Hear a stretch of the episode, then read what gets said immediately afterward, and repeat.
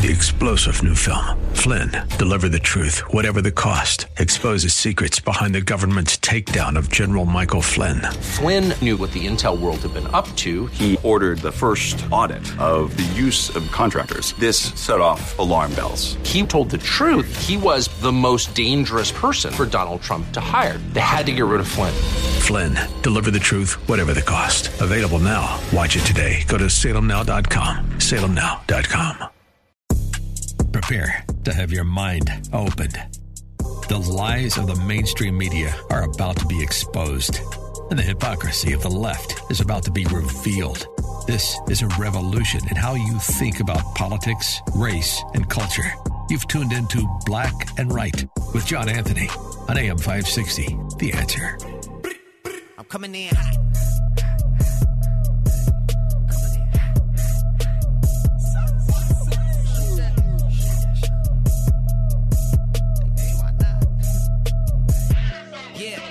coming in hot. Coming in hot. Just like the fajita. Like the fajita. I write what I live. Write what I live. My life in the speaker. I'm nice with the flow. Welcome back Just like the to this week's edition of Black and White Radio on AM 560 The Answer. I'm your host, John Anthony, live in studio. Well, we have a speaker. Uh, it's not the speaker I originally wanted, Donald Trump, but wasn't the speaker that I actually wanted, Donald Trump, um, Jim Jordan, or Byron Donalds. Uh, but I did actually say after I picked Byron Donalds that I was, uh, I could from the list that was provided, that if it wasn't Byron Donalds, the first name was uh, Mike Johnson, because uh, I've been fo- I followed him. I followed him uh, when he was uh, a very strong supporter of President Donald Trump in the impeachment, and I've seen him on a few of the judiciary. I believe I believe he's on the judiciary, but I don't know what whatever the committee. But I I, I believe he was on judiciary, uh, and I saw how strong of a just he was just giving it to whoever the person that was being questioned, and I knew then that he was going to be somebody to to not not I didn't know he would be speaker, but I'm I'm I'm I'm really really proud that we have a, a a speaker of the house who's not afraid of afraid or ashamed of his faith and speaks truth to the American people. You know, I saw immediately the naysayers went out and started talking about him. He has a George Floyd problem because he calls for peace. He's a man of faith. Of course, he's going to call for peace. Um, I like this pick. I really, really do. Um, throughout the week, I was talking with uh, Congressman Darren LaHood, and Congress Darren, Congressman Darren LaHood was literally somebody that uh, he was sending me. I, I said, "Hey, who you with?" He goes, "Well, this is who I'm with." I won't go into details about our conversation, but every person that I thought he should be with, he was with, and that's why I I, I, I love this guy. I, I even said, I even joked, why couldn't we have a Speaker LaHood, Congressman LaHood from the 16th congressional district? Welcome back to Black and Right. Hey, John, great to be with you and your listeners. Always love to. So I, I, I wish I'd had this Matt Gaetz clip of uh, ready and available, but I it was on me. I forgot. I believe I forgot to send it to George. But Matt Gaetz was giving out um, some of the inside baseball as to what happened um, during the process of the, especially with, as it related to Scalise, as it related to, yeah. I, I'm gonna play. it. Oh, so George says he can play. I want to play it. and I want to get your take on on what the what the inside baseball of what happened. So as Emmer is withdrawing, Marc Molinaro, a moderate New York freshman Republican, stands up at the microphone and says, well, instead of restarting this process and having a candidate forum and sending everybody home for a good cry, let's just take a non-binding poll on where people would be on the person who came in second to Tom Emmer, and that was Mike Johnson. And Elise Stefanik said, well, that's against the rules. The, the rules don't contemplate it. We can't do that. And brilliantly, Marc Molinaro says, then I move for unanimous consent that the rules be waived and we take a poll on whether or not Mike Johnson uh, could be our speaker nominee. And guess who objects to that unanimous consent request? Kevin McCarthy. Who was that? Kevin McCarthy stands up Oh, and come on. erupts and says, I object. To doing a roll call on Mike Johnson. And Mike Johnson was exasperated. All the times Johnson had voted for McCarthy, had carried his water, maybe even voted for some bills he didn't like because he, he was working toward the Republican conference's stated objectives under McCarthy. And, and here was the thing it showed everyone that it was actually McCarthy who was working to knife Scalise. It was actually McCarthy who was working to knife Jim Jordan. It was McCarthy working to knife everyone. And he hadn't yet figured out a way to knife Mike Johnson.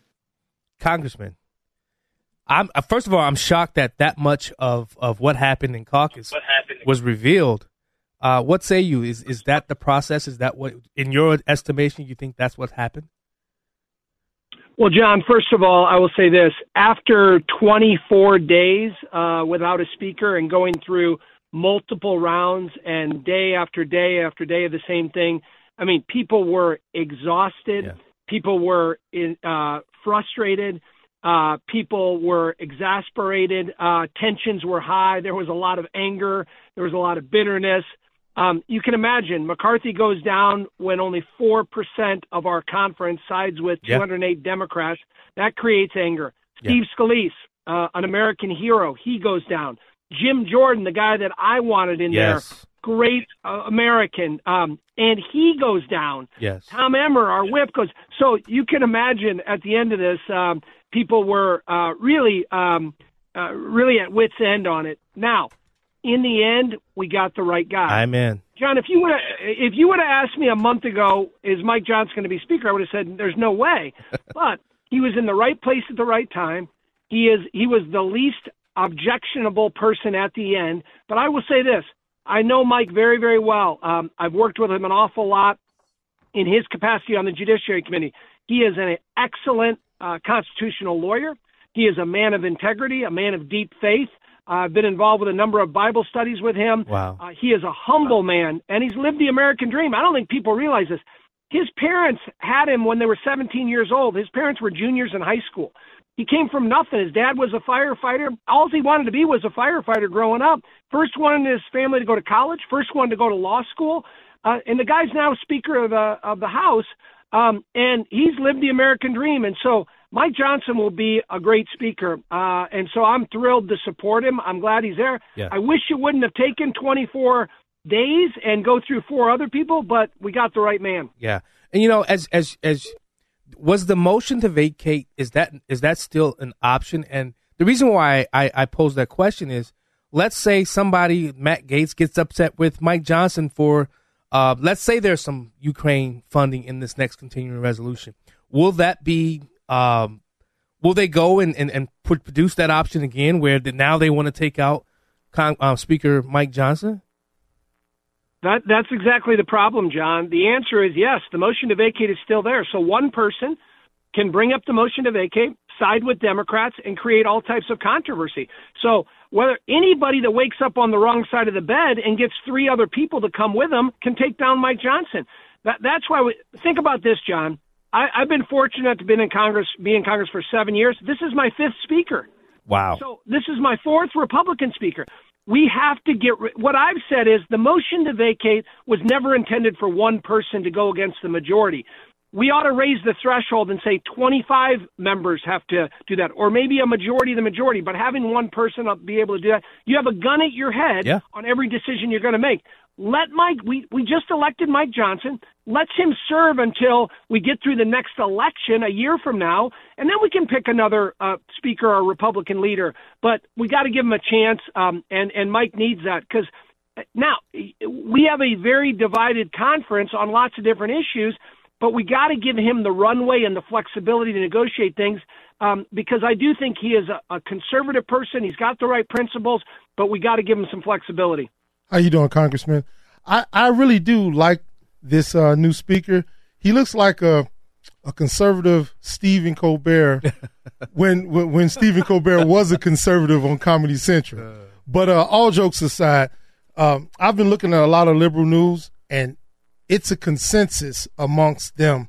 They've been coming at him saying that he's a MAGA election denier. What do you think about that? What do you think about those comments? I know you've you've heard about them because you're close to it.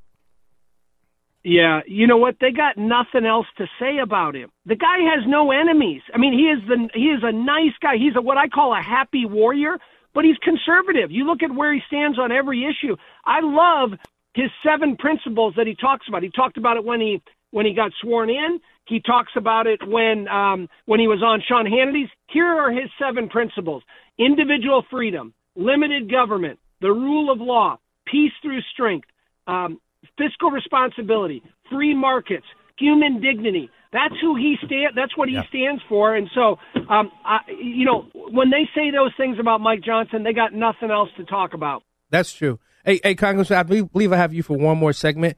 Uh, I want to get into the talk about why there's no budget and why do we continue to pass these continuing resolutions and not do the people's work and, and actually do the job that that a lot of people were sent there. I know you you want a budget. You voted for a budget when you when we were in, power, but it just seems like there are some people there that just don't care about having a budget. And I I love to get your take on that. Uh, also, you know what's what's going to happen with Ukraine now with with with uh, Speaker Mike Johnson now there because that was a lot of the bone of contention with Matt Gaetz and, and things of that nature. So when we come back from break, Congressman, is that okay? That sounds great, John. Thanks. Right. We're talking with Congressman Darren LaHood, who I hope he answers the call to lead Illinois someday. You listen in the Black and White Radio. We'll be right back.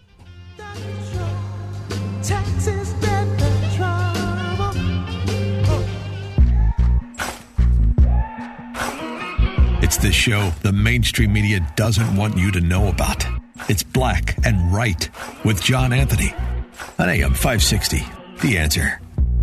Maybe I'm foolish, maybe I'm blind, thinking I can see through this. Welcome back to Black and White Radio on AM 560 The Answer. I'm your host, John Anthony, live in studio with the Troublemaker, and now he's joined us on CP Time, the prosecutor. Thank you, John, for having me. You're welcome. Congressman, how are you, sir? Hey, is that Dennis? That it is. The one and only. Dennis, good good to hear your voice, man. Darren, always a pleasure. Um, before we get into the budgetary stuff, you know, I, I like to think about politics about 24 7. So, how is the new speaker? Is he going to be able to raise money? Is he going to be able to protect incumbents in primaries? Uh, is he going to be able? How does he raise the money to keep the majority? So, I want to make sure we have a check and balance on where things are at. So, if you can give us a little snapshot on that. So, well, I'll say this, Dennis. Um, Kevin McCarthy was an excellent fundraiser. Um, he raised eighty million dollars already this year to help us retain our majority, and he was um, one of the ones, if not the the person responsible for helping us win the majority last November when we fired Nancy Pelosi.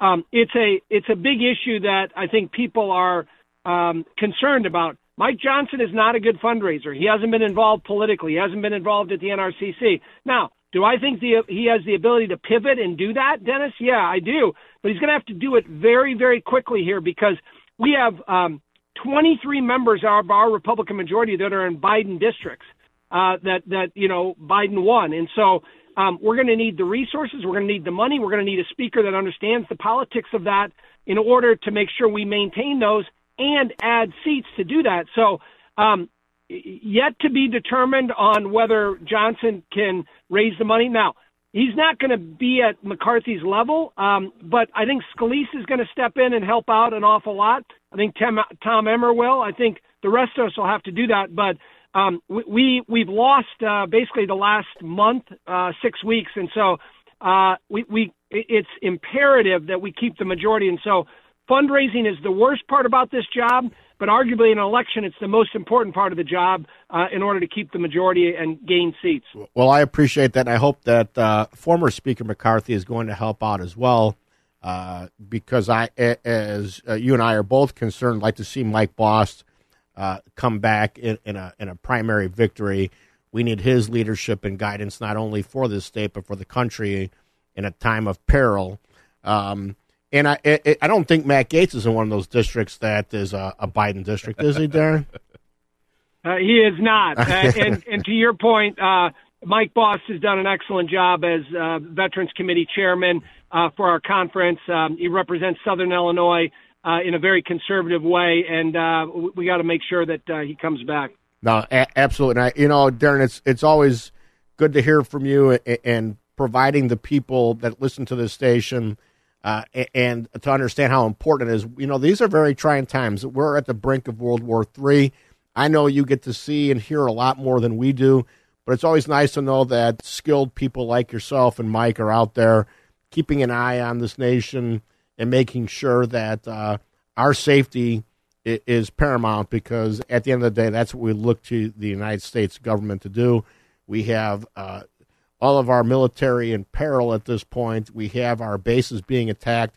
It's nice to know that we do have leadership like yourself and Mike and our new speaker to guide us. Now, the question I will lead into the budget, John, if I may, is is the is the conference going to give the speaker some time to lead into appropriation bills because there's no time to uh, uh pass all these appropriation bills, right? I mean, they're going to have to do a CR. We did one, right? Yeah, um, I, I I hope that's the case, Dennis, um, and that that he gets. Um, Mike deserves a little bit of a honeymoon. Mike Johnson yeah. in the job, and um, you know when he was running for the job, he talked about the need for a short CR um, to maybe through January, uh, and so I, I think um, I think we're going to hopefully do that. Now we were supposed to be off next two weeks. We're going back next week and the week after. We are going to work on these appropriations bills and these single subject bills, which we should have been doing all along. That will help because um, the last thing we want to do is get jammed by the Senate. And I'll just say this: there's there's a huge um, um, you know supplemental bill coming from the Senate that wants to fund four things: the border, which I agree with, funding Israel, our ally and the only democracy in the Middle East, which I agree with, um, uh, funding uh, to support Taiwan, which we need, and funding for Ukraine. What we're asking is that those bills be separated mm. into four different pots or maybe they get uh, linked together. You put Taiwan and Ukraine together, and you put the border and Israel together. But I, I think um, that that's what we're going to deal with next week uh, when we get back. Well, I appreciate that you guys are doing that. I mean, the the world is in flux, and you can't lose sight just because the Middle East is already at war. We already have China harassing and basically attacking our uh, our air our uh, aircraft that are flying around in the uh, in in the Chinese uh, uh, sea there. So we appreciate that. So what, John? How did what what do you think about the budget here? No, no go ahead. Well, basically, uh, Dennis yeah, took my, my stole stole my thunder. He stole but, mine too. Don't worry about but, it. But I'm just I'm just going to go ahead and say it. Listen, I've been hearing grumblings about um, quickly the new speaker meeting with the other side about the continuing CR, CR through January and April, and they're already getting upset about that. They don't want that. So, are we looking at a shutdown, basically? Um, I hope not, John. Um, I, again, I, we got to give Mike the ability to get his sea legs to get into the job and understand that he didn't create all this havoc before he got there, um, and giving him again some some runway here to negotiate. Um, so uh, I hope that's the case. I, I we I we can't end up with a shutdown. Here's what ends up happening, John we have a number of members in our conference that are the more conservative members that brought down McCarthy. Let's say there's eight to 15 of them. And they're negotiating um, stances. They want the border immediately shut down. They want Biden impeached. They want Jack Smith defunded, and they want a 10% across the board funding cut. And if they don't get that, the government should shut down. Well, that that's not a reality. We we can't. The, when you have Democrats controlling the Senate and Chuck Schumer in the Senate, and you have Biden in the White House, you can't get that done. But there are some of our members that are so um, fixated on that that they would rather have the government shut down. So I hope Mike gets a little flexibility. These same members that I just mentioned supported Mike. So um, I'm hopeful that um, we, we can get through this and, and deal with these issues down the road because none of this means anything if we lose our majority um, down the road. Yeah. And, and, and Congressman, uh, you, you sent out a statement um, on the USTR, which is the United States Trade Representative's decision to abandon digital trade leadership at the WTO. How, why is that important to the American people, and what what, what what's about that they should know? Well, what we first of all, John, we lead the nation in technology. Uh, I mean, we lead the world. I'm sorry, in technology. I mean, I, I don't think Americans follow this as much as they should but we literally have the best technology companies anywhere in the entire world. The the Apples and the Microsoft and the and the Googles and you name it. I mean, Silicon Valley is head and shoulders above China and any other place in the world. But we are getting screwed over by the Europeans and and other countries, and we need um, the Biden administration and the U.S. Trade Ambassador to be supporting our companies here in the U.S. They haven't done that, and they really abandoned many of our principles. We passed something um, in the USMCA, which was the trade agreement with Mexico and Canada, that laid out um, um, kind of a digital chapter on how we treat digital. And it's kind of been law of the land, and it's worked very, very well. The Biden administration is abandoning that. In some ways, um, they're they're abandoning kind of our American principles when it comes to this. And so, myself and another like-minded folks. By the way, the Ways and Means Committee has jurisdiction over this, and so we're um, we're calling out the Biden administration. And by the way, it's not just me as a conservative Republican. Um, I have a, a number of Democrats that feel the same way and are criticizing the Biden administration on this for not standing up for uh, our American companies. Well, I'm telling you, that's why I'm so grateful that the likes of you, Mike Bost, Mary Miller are down there because I know that you guys are going to hold this feet, this administration's feet to the fire. And um, Congressman, I know you're a busy man. You got to go. Uh, I really appreciate you. Thank you so much for coming on Black and White again. Always good to be with you and Dennis and your crew. Hey, Uh, hey, one last question on again, John. Have a great weekend. Wait, hey, hey, Congressman, one, one last thing. Did he hang up on us? Ah, I didn't get I'm through here, it. John. Oh, there you go. All right, we got to get the Speaker of the House on the show. How about that? I'll, I'll, I'll, work. Let's get maybe um, let's give him a month to get in the job, and then we'll get him on, John. All right, sounds good. Congressman Darren LaHood, 16th Congressional District. Thanks so much for joining Black and Right. Appreciate it. Thank- Don't you just love him, Dennis? Ah, we both served with him, and nothing about him has changed. We'll be right back.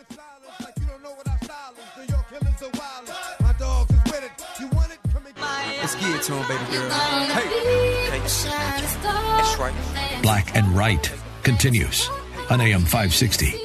Once again, here's John Anthony.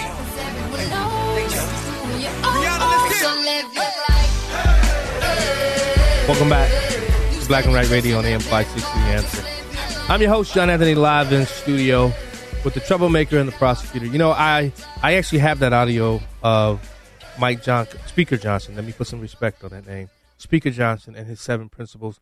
And, and, and I loved what he said. It's not just for the Republican Party, but it's also for I, I talked about the core principles of American conservatism, and that's individual freedom, limited government, the rule of law, peace through strength, fiscal responsibility, free markets, and human dignity. Under, under each of those, there would be subcategories. But that's what we stand for. I call them the core principles of American conservatism, but it's really the core principles of America itself. We're different, we're exceptional. The reason we're the freest, most powerful, most successful nation in the history of the world is because that's what we stand for. And those values and those principles are under assault right now, and we have to defend them here every day with everything we have. and and they are under assault. And Dennis Troublemaker, uh, because they're such under assault, do you think that so many Americans don't believe in the exceptionalism of America? Well, I think it it's, it's been a long time since America believed in American exceptionalism. I mean, oh God, when did we lose that? I think we lost that in the nineties. No, we did not lose American exceptionalism until a guy named Barack Hussein Obama became president. I- sure? yeah, that's when I. I truly believe that believe that. because he went on the World Apology Tour, if you recall, Yep.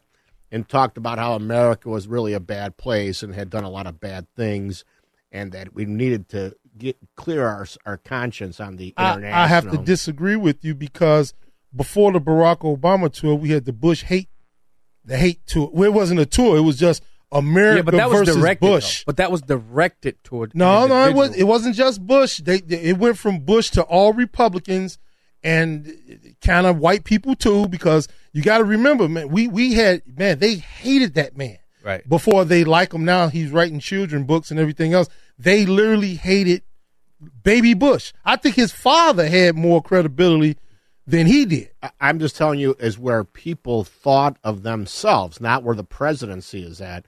I'm Right. saying under the Obama administration, we started to apologize for American exceptionalism suggesting that we had done bad things around the world and we needed to be the entire world's friend. But that attitude already existed, though. That attitude Right. ex- it elected Barack Obama. Right. That's yeah. And you got to think about it. You got to think about it. When Bush was in office, is when the average person, ex- well, I don't know about average person, but the left expressed hate when it came to business, capitalism, when it came to white people, when it came to a lot. Yeah, uh, because So- uh, because before wait, you wait, wait, wait, wait, but but but I think Barack Obama was able to put that on the, especially because remember when Barack Obama presidency was happening, unfolding, social media was starting to become a thing, and he was able to to to take it to the masses in a way that no other presidential candidate or president was able to do it. See, I hate that I took last week off because I did my exercise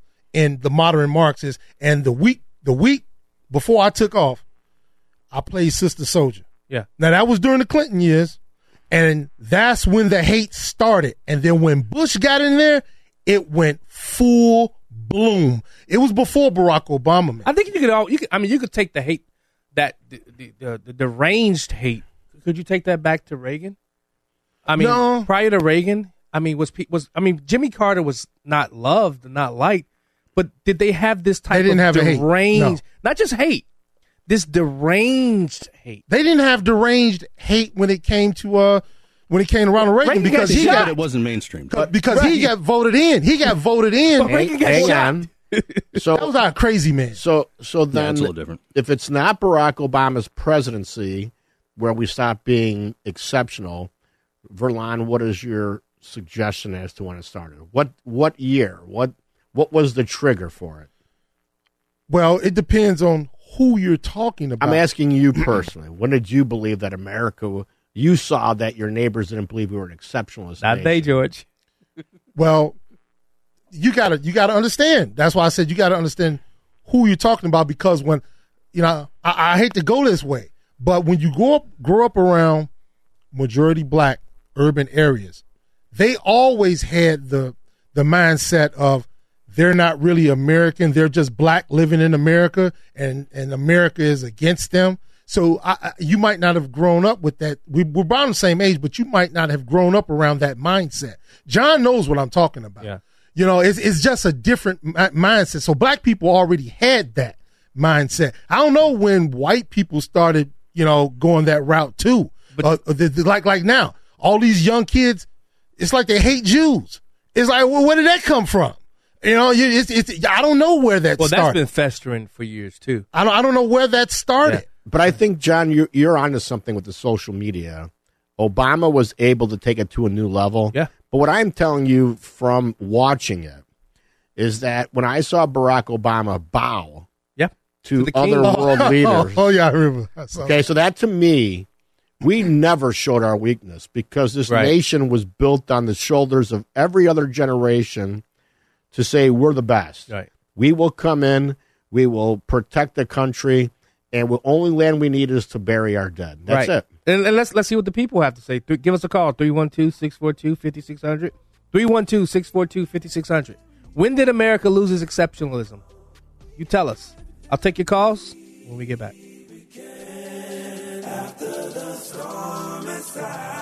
Back to Black and Right with John Anthony on AM 560. The answer. Welcome back to Black and White Radio on AM 560. Yes. I'm your host, John Anthony, live in studio with the troublemaker and the prosecutor, Dennis Rebelletti. Um, you know, we were talking during the break.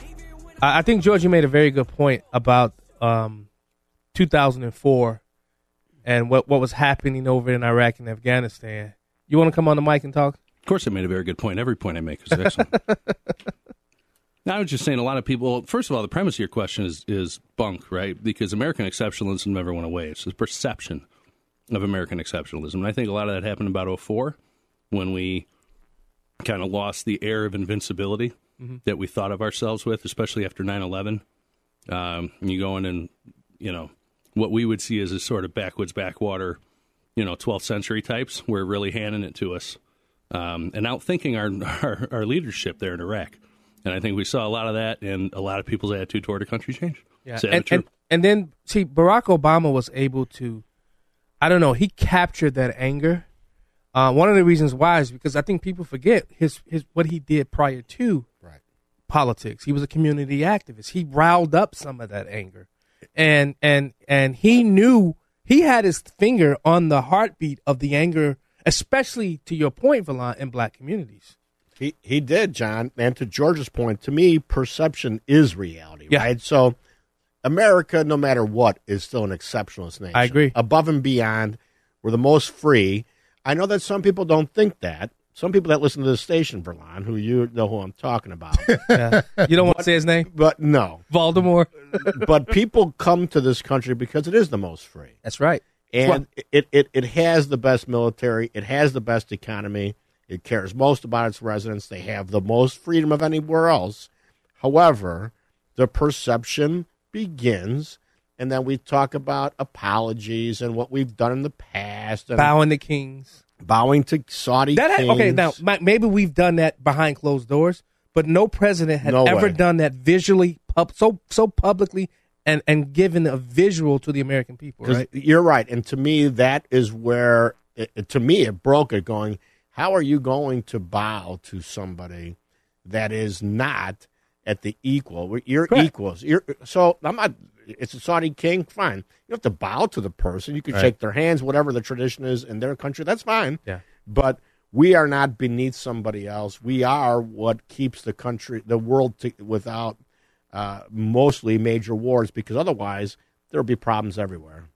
quickly, I just need to do this, and it's it's off the subject a little bit, but I want to call out somebody. Steve from Deer Park. We've Uh-oh. had Dennis. We've had Dennis Reboletti in this studio week after week. You're a coward because you don't want to take on a real prosecutor that sees things differently. Oh, Valon, the uh, dude, Vegas. What did Vegas do to you? Let's talk about that later. Uh, right, we'll talk Uh, about that later. We don't talk about Vegas, John. and I'm not going to take this anymore. But but but uh, Dennis, one of those people is this guy right here, Jim from Chicago. It's Jim, welcome back, bro. Cream puff. Hey, hey, how are you? Can you think Mark Meadows could pick Trump out of Atlanta? Oh gosh. Uh, apparently he can't. Uh, Apparently he's uh, seeking immunity everywhere he goes. I hope he's not dude it in church, but everywhere he goes, he seeks, Stop he being a seeks jo- stop. He, he, he seeks immunity everywhere he Listen, goes. listen. Marky Stop boy. being stop being a jokester. What do you think about the new Speaker of the House? Uh oh. The, the speaker, he's an Albert Gantry uh, election denier. See, see, I He's told you. election denier. I told you. That's all they talk here's about. A guy, here's a guy that's on his knees praying to God. In the meantime, he's bearing, bearing false witness against the American public Oh. Trump won an election that he lost. So, Jim, is So- is Hakeem Jeffries an election denier? No. He Why? Oh, the this is votes what we like talked about, Dominion Dennis. count- Here we go. Dominion- Like Dominion counted the votes and sued Fox News for this a is billion talked about. dollars. See, here we go. So, The- do the- it. the Dominion, the Dominion. I always appreciate the do as I say, not as I do. Did Hakeem Jeffries vote against certifying the 2016 Yes. election? Did he vote against certifying the 20? Jim so. I'm sorry, 2016. So, where where are we at? If otherwise, you're an election denier. Yeah. And so when people, all the Democrats stood up and said, "Hey, Hillary Clinton could not have lost to Donald Trump," they all Yep. voted against the certification of the election. That's so true. So the garbage of what's an election denier is beyond belief. Hakeem Jeffries should not be ever be speaker because he is disqualified because he's an election denier. It's just okay if he's your guy, no problem. But if it's somebody else's guy, well, then he's an election. Didn't we just talk about this the other day? We did. Oh, early morning was it eight o'clock in the morning? It was. It was like Wednesday or something. That's too early for anything. It was. Uh, oh, I think I'm going to start a new side business, though. I'm going to translate from Jim to English on behalf of the uh, station. thanks, Jim. Let's go to Antonio. We got about a minute, Antonio. He got a compliment for you, Dennis. Wow, just a minute. Wow. All right. So we can hold you over if it's nice things about me. right. Dennis, you are so correct. Now, we've always been an exceptional country. We're still an exceptional country. The perception is gone, not with the country, but with the generation that's coming up today. Pockets. And we have one person to blame for that is Barack Hussein Obama. See? We also, and this is why he made it okay to hate the police. He made it okay to hate white people. He made it okay to hate Christians. He made it okay to hate America. You got to remember, the first speech he gave, he went to Cairo. Months after Yeah. that, they're crucifying Christians in Cairo. Yeah. That's and true. then he's going around the world funding, funding every terrorist country in the world, and then bl- blaming us for it. No, I have to tell you, your point is spot on. Still today, still today, Christians and conservatives are being thrown in jail because of the people he helped put in office. Because there's a mentality in our government today that the we'll we'll use the Marxist mindset and the bring America down mindset has to happen. But they think the money's still going to keep rolling in. That's why we're running on a two trillion dollar deficit. Congress doesn't know how to fix it. You're never going to see a budget. I feel sorry for the speaker. I think he's great, but he's walking a viper's den, and people like McCarthy are going to keep our party from ever really having a red wave, just like they did last time. That's true. I can tell you this, John. As an attorney, when somebody has already done all the work for you, you're not supposed to add to it. I say amen to what you just said. You, you, But it's the you, truth. you It's succinctly truth. called out how where things started, how it began. I I forgot about all the beheadings Yeah. uh, uh, of people overseas, and we the perception of us changed, but we are still an exceptional nation. Yeah. We we still can rise above this. We have to give the Speaker of the House a chance, and we have to go out and take the country back. That's not a statement of oh, it's a political statement. It does matter. What you think matters. What we think matters. We don't like what we're seeing, so let's let's turn this thing around. Amen. Thank you, Antonio. Antonio, also thank you for uh, copping some of the merch. I really appreciate it, brother. Uh, you're right, man. I, I I've said on this show since I've had this show, I still believe in American exceptionalism. I'll never not stop thinking. I'll always believe America's exceptional. I'll take your calls when we get back. You're one sexy kid. They want my soul, better go to Korea. I love my dog just like I'm Peter. Gotta protect. This is Black and Right with John Anthony on AM 560. The answer. Welcome back to Black and Right. We're gonna go straight back to the phone lines. Mitchell from Des Plaines. It's a short segment, so go. How you doing? Uh, first of all, um, you know, this is a complex question that you guys, you know, um, proposed, and here's what I I think was is where it really lies. Number one, in 2016, Hillary lied through her teeth. She lied, and you know, um, Verlon on WCPT, you had you know all the Monroe Anderson, all of these idiots on the left talking about how Russia was the one that you know got. Tr- that's the only reason why Trump elected, and we know now, not just from the Mueller report, not just from Rob Ro- you know, Rosenstein, and not from obviously the the whole thing with regards to John Ratcliffe, the uh, director of national intelligence, who talked about that Hillary just made up a story, and nobody wants to make these idiots accountable. Now the reaction is once Trump won. There's nothing in the United States Constitution that's going to reverse that election in 16. That's true. So in 2020, they did everything, right? They had this thing called a fictional thing called the COVID 19. And they were able to use all these outer external factors with regards to uh, all these things, Black Lives Matter. It was the perfect storm. And that is the, that is the game changer. That's where you have what I call manufacturing consent, able to manipulate the, mana- the masses on steroids. And the fact of the matter is that the average person, in terms of being a centennial, which is the generation right below millennials, they couldn't tell you who won World War II. There's a very small percentage of people that are below of the age of basically 16 and 20 that have any clue of what's going on in the political spectrum. So what you're asking is a lot. The, the people that you that, that talk that call your shows that listen to your narrative that break down things are critical thinkers and that's a small majority in, in, in across the country between the ages of basically three and 24 at best they are vapid minded addicted to technology they rather be on snapchat and smoking pot and breaking down the Constitution. So you're asking a lot. And I'm telling you, the biggest shifter, the biggest game changer was when, when Trump got power and he got he swung all these perennial swing states. Yeah. And they all said it was Russia. Let me ask you this real quick. Real Did quick. Russia have anything to do with 2016? Please. No. No. No. Not at all. No. Thank you, Mitchell. We got to go to break.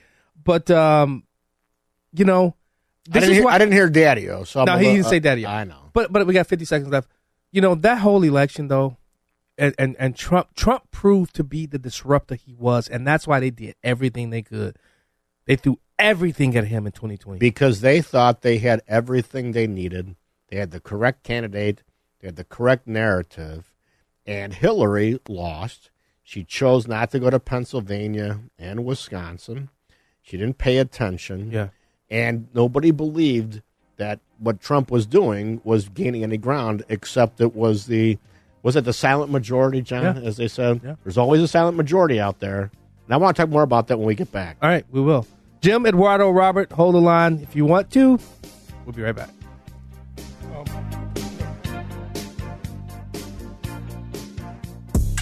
Prepare to have your mind opened. The lies of the mainstream media are about to be exposed, and the hypocrisy of the left is about to be revealed. This is a revolution in how you think about politics, race, and culture. You've tuned into Black and Right with John Anthony on AM 560. The answer. I'm coming in.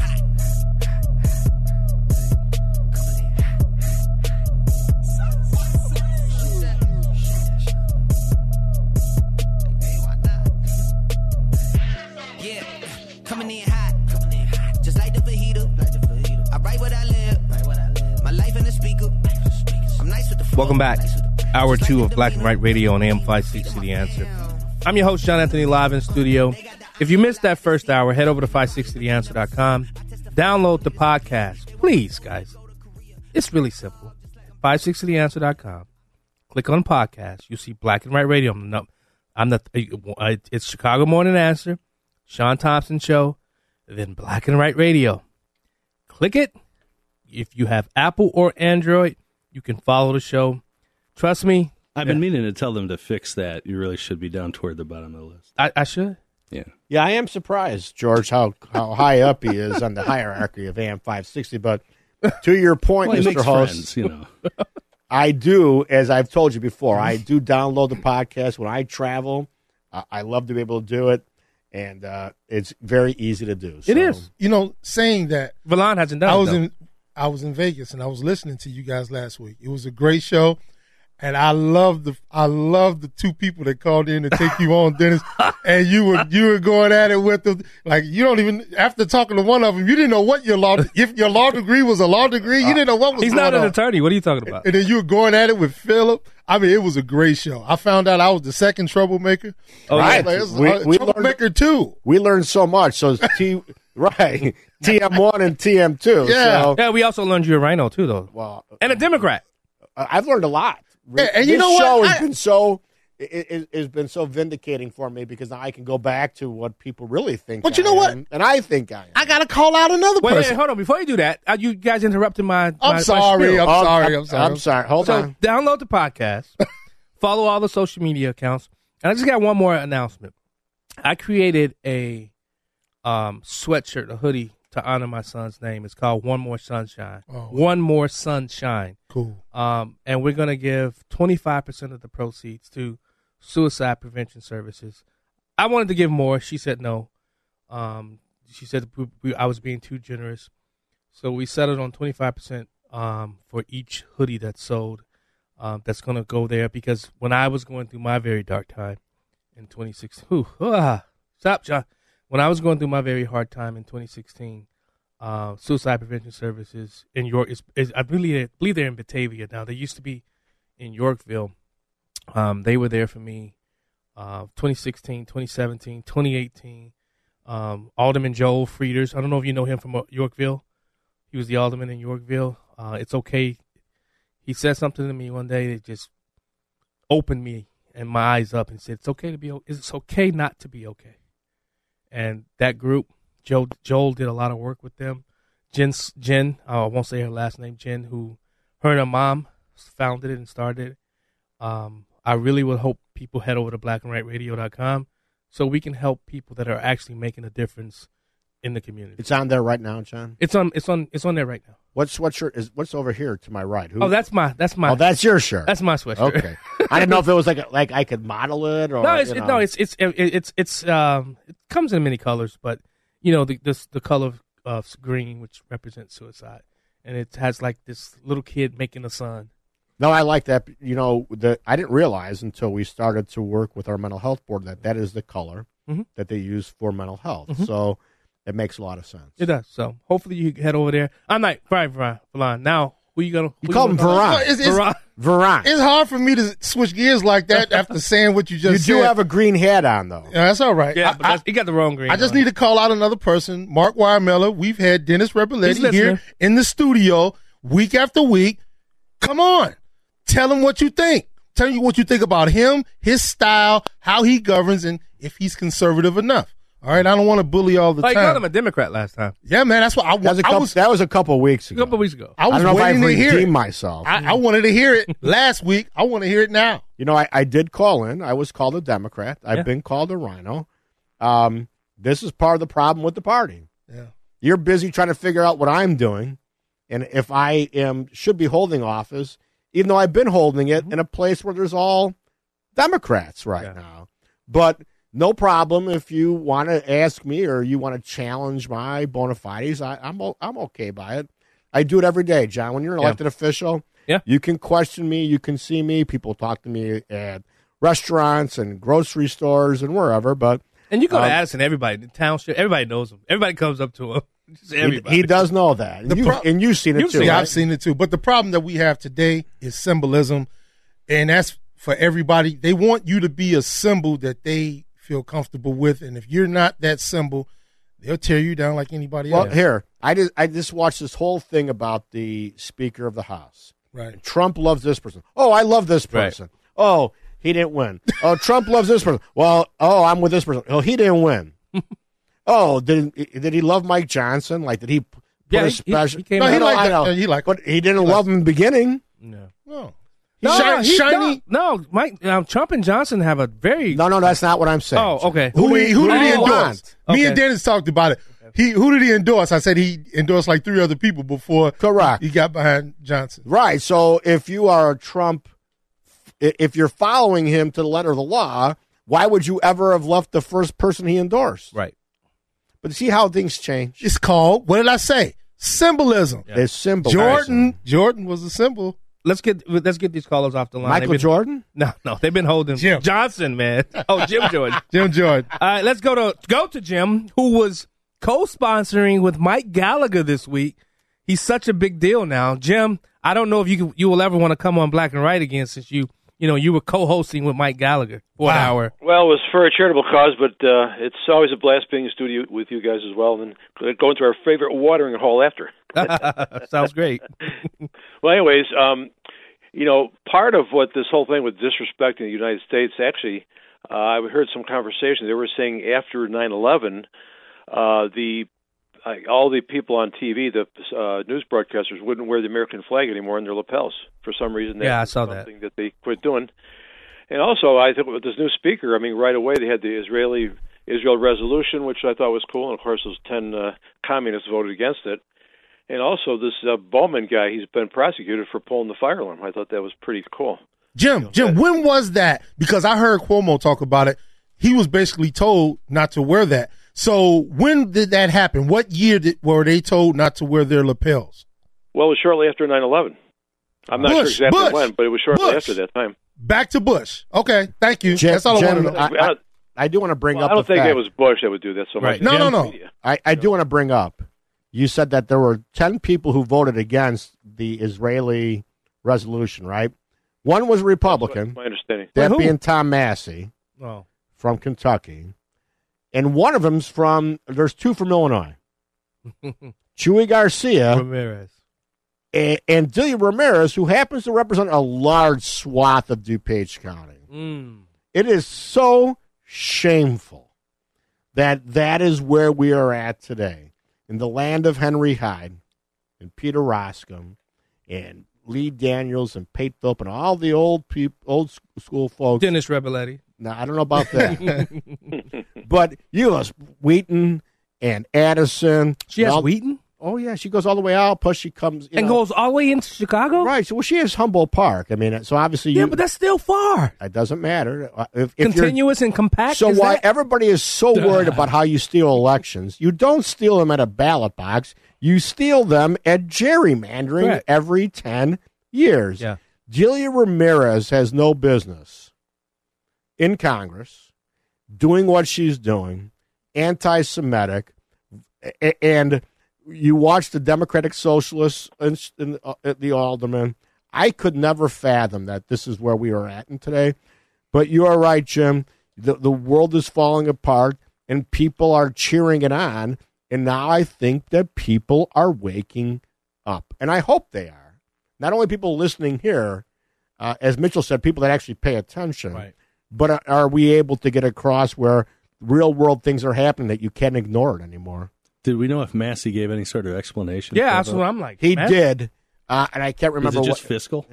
No, he had some other explanation to it, but I- I have to. I'll, I will look it up. Yeah, 'cause I- please, please during the break.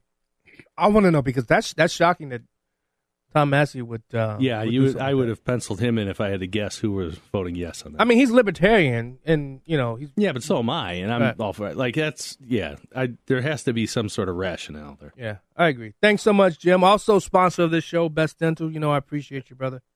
Anytime, brothers. See you soon. All right, bye. Um, yeah. So we'll look that up during the break. And I have it. Can I oh, you have it it? Yeah, real quick. We got. Uh, uh, go ahead. It just says uh, T- Massie of Kentucky voted against the resolution.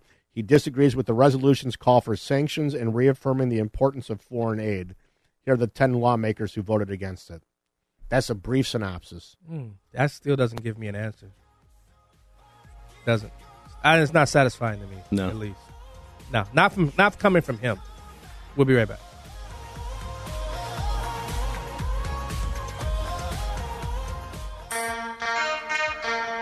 This is Black and Right with John Anthony on AM 560. The answer.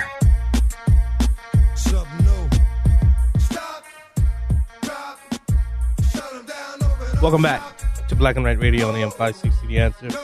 I'm your host, John Anthony, live in studio. Okay, Dennis, that makes more sense. Now that's I, I can understand that. Can you read off what what the was the four points there? There are four points, and it's very long, and I try to. Uh, Just you know, you're a lawyer. I, I get paid by the word. I get paid by the minute. So, so Uh, I know this. But it says it calls for sanctions on a sovereign country, which he doesn't like that. Um, it asserts the necessity of a foreign aid commitments, which he's voted against. Yeah. As the country goes bankrupt, he says it's an open-ended promise That's of the thing. military support. That's it right there too there. broad. Yeah. And he's concerned about U.S. soldiers uh, being involved in the conflict, and it tends to broaden the conflict. He believes to other countries.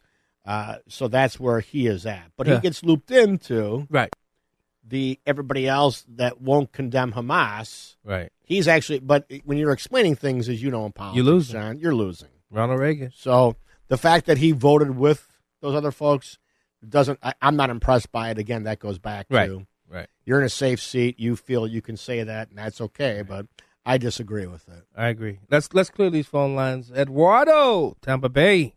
What's up, Eduardo? Yeah, good afternoon, Berlin. It's good to hear your voice back again. Thank you. Whoa, I, I take Oh, you whoa. nobody, Dennis. Wow, Dennis who? Dennis too, yeah, Dennis too, of course. Yeah, sorry about that. I know there's three of you on the studio. Hey, real quickly, because I'm going to bring up something here because somebody died this week that you guys should know. But uh, before I d- do that, these protesters in New York, I'm glad to see there were a lot of arrests in Grand Central New York yesterday with these uh, pro-Palestine um, protests. They should be protesting what's happening in Lukeville, Arizona, where they're crossing through the steel beams, all these uh, migrants. Uh, so we need to bring back the draft. And then my request, because you have an hour and what, 20 minutes, you need to play Richard Roundtree Shaft's theme song. Oh, yes, yeah, he did die. Yes. Off Daddy. Don't yeah. forget. All right. All right. We won't. Shut your mouth. Yeah. um, Off Daddy will definitely be on that. So, all right. Thank you, Eduardo. Appreciate you, brother. Well, he his his uh, thought might happen. We might we might be drafting people soon. You never know. What? What? What? But okay, now. So with the trans issue now, how does that work? With the identifying as whatever you want to. That doesn't matter. In this military, they already been How trying does, that to. not, how does that not matter? they've Because been- we go to the selective service to to draw the draft, they right? they've been making a conscience a, a, a, a conscious effort to make people feel comfortable or normalize Right. the, the, the, the LGBTQ thing in the military. So uh, when they No, no, draft, that, that, that's people Here that's we already are in the military, though. Right, but here we are at, at, at- we are at the foot we're at the footsteps of away from World War Three. This is what we're talking Right, about. right, right. It's about military preparedness and readiness. Are we prepared to be involved in, in a conflict or war, and can we win? That's it. well, we'll see when we have those guys in dresses out there on the. On Not the about how well our DEI score Right. is or anything else. Yeah. This is what this is what people do not understand. We are in such a free country. We have time to think about that Leave the stuff. military alone. But the military is called upon to act at a moment's notice, and they are all deployed. They are all over the world right now because everywhere is a hot spot. All right, Robert from Bloomingdale. Welcome back to Black and Right. Hey, how you doing, fellas? How's it going? Good. I was wondering, were you there when President Trump was in uh, Las Vegas? Hold on. No, uh, when was he in Las Vegas? I didn't hear anything. Wasn't he? Oh, you said you were there um, a couple days ago. Trump was there. Well, last was it? I think it was a week ago. It was a week ago. It was like a, a little because Dennis was sitting in here Saturday. You left Thursday, right? So yeah, I left that Oh. Thursday. Yeah, so he couldn't have been down there. Oh, all right, all right. Well, not because Don Jr. I heard was up in Addison, Illinois, and they had a nice, nice turnout. And uh, Don Jr. was talking about all the things that you're addressing, especially the military, Yeah. and how the basically the bread, the bread and butter theory doesn't work, and, and guns and bread and butter don't work. What do you think? Well, he, he came out to Addison. He had a great crowd out there. I was not unable to attend, but think of where he was. He came to DuPage County. Yeah. Remember Yeah. that? It used to be a Republican area. Addison, still Republican. And people from the area still want to hear about real things. Right. And that's what Junior was talking about, Right. which is the bread and butter issues of the military still has to have supremacy. And it goes back to exceptionalism, right? A- and it goes back to funding the things that need to be funded. And so I do think we are in control. We are stepping up, but can we maintain that? And I think that's where Trump is making the case as you need me back as Yeah. our command my Oh. as our commander because I'm not going to take anybody's crap. We're going to go Right. out and defend our nation and defend our allies. Yeah. Thank you so much, You- Robert. you- you but, know but what- you, do you think Trump would have that support to do? I mean, what could he do if if he doesn't come back winning? If if he let's say he wins the presidency, he loses both chambers. Not what's going to happen? Nothing.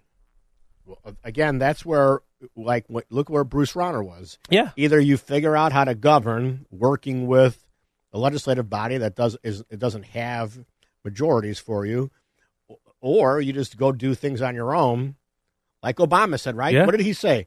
I have a phone and a pen. Yep. He didn't care if No. people were with him. He's going to do Didn't executive care. order, Yeah. sue me. I'll Yep. do what I want. And so that's where the danger is. But that's not Republicans' mindset, though. That is not the Republican mindset. But Trump will take care of what he needs to take care of if he becomes president again. However, it's crucial that we maintain the House and pick up the Twenty four Senate. hours. I'll have it cleared up in twenty four hours. You you went back to it again. Exceptionalism. I think we're asking the wrong question. I've been thinking about it. The question should be what's what's an American? And if you walk up to the average person, black, white, indifferent, and you ask you ask that person, are you an American? Let's just go straight to the core.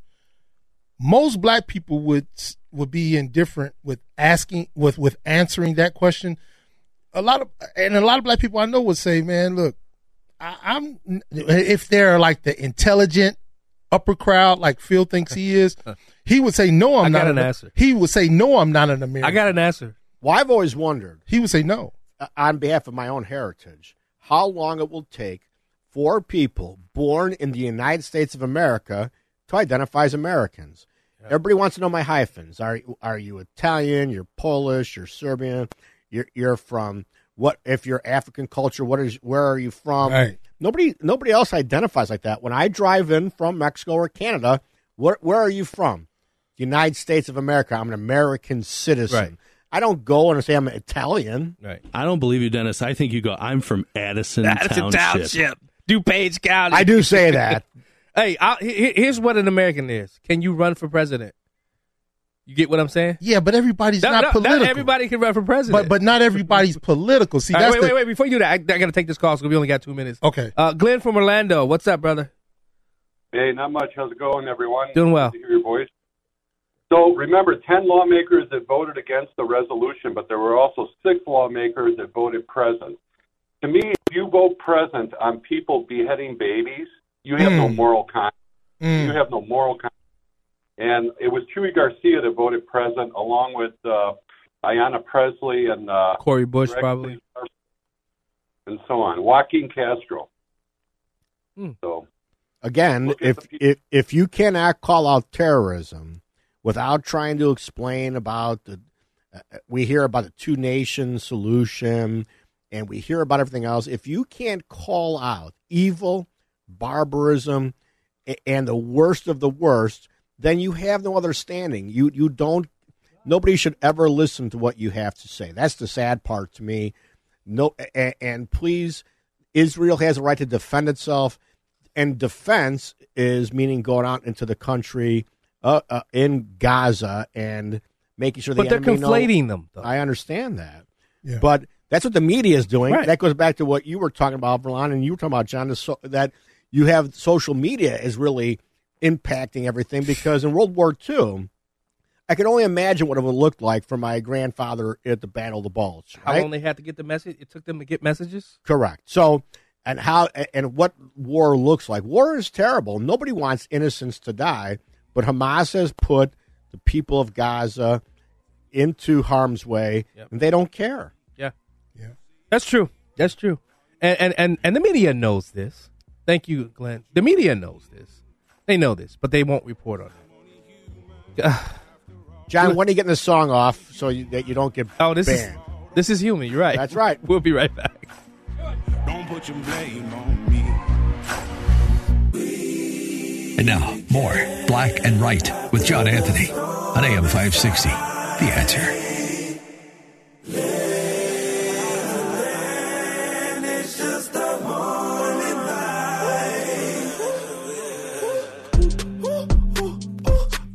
Switch your, switch your attitude. Go ahead, level up yourself. This that different latitude. Welcome back to Black and Right Radio on AM 560 The Answer. I'm your host, John Anthony, live in the studio. Hey, I want to play something.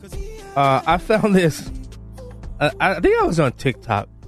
And you remember former Congressman Green from um, um, Georgia? I do. That's right, right. Uh, he and um, Al Sharpton had this exchange, right? And Al Sharpton was like pretty proud of what he said, and he was corrected by the congressman. And Al Sharpton stood on his ground and thought he what he said was okay. Listen to this. Hey, Al, just a reminder, this isn't a democracy, it's a republic. And we're reflective of the Oh, people this that is we not a democracy. And it's a republic, Al. Look at the Constitution. We're reflecting Uh-huh. the people of the, of the Ninth District. And we're, and again, I just want to make one thing very clear. And I, and I enjoy having this conversation I, with you. I you have enjoy having it too because I really hope the people in the ninth district know on the next election that they should not vote thinking this is a democracy. That Well, Doug Collins says this is not a democracy. I'll even This- send you the clip. Somebody gonna tell him? Well, well listen, liberals really believe that. You know, and, and we we've played that game of semantics uh, a lot of times. Democracy, republic. Every time you look at the news feeds, they always say democracy. Demo- they never say republic Why on is that? liberal media. People don't know the difference. Yeah. Yeah. It's- It has nothing to do with anything else, but they think we live in a democracy, but they would be incorrect. We, we don't we don't hold a referendum and a public opinion poll every day on what I should do at the township. However, But but Dennis, before you say that, to the I know to the way to The republic for which we stand. stand. I always pledge do allegiance to the flag of the United but- States of America. But see, John, we stop learning about that. We stop standing for it, and we don't care about it. I still stand Oh, for it. When I'm gathering with my friends, listen, when I'm gathering with my friends and it comes on, if they play it, every last person in, in that garage, we all stand up and, and, and Got the answer now. Got the answer. You have it. When, what year was it they took the Pledge of Allegiance out of school? I don't know, but I'll tell you, it was early 2000s, and um, it was one of those times where people said, "Oh, because it's under God, under God," And I heard a number of people saying at the time, I think it's because it says Republic. Yeah. Well, I don't know. I didn't hear anybody say that, but I did, I did. hear the ACLU make the argument because of under God. Some people might not believe in the same God or that God. And that's that's where we need to to find out what what was the year they took it out of school. That's when you lost American exceptionalism. Well, I was thinking about this today. Uh, it was on a three mile walk with my wife, and we were talking about that. Exa- like when do when did things start going bad? Right? When did people stop paying any attention to anything? When did people stop caring?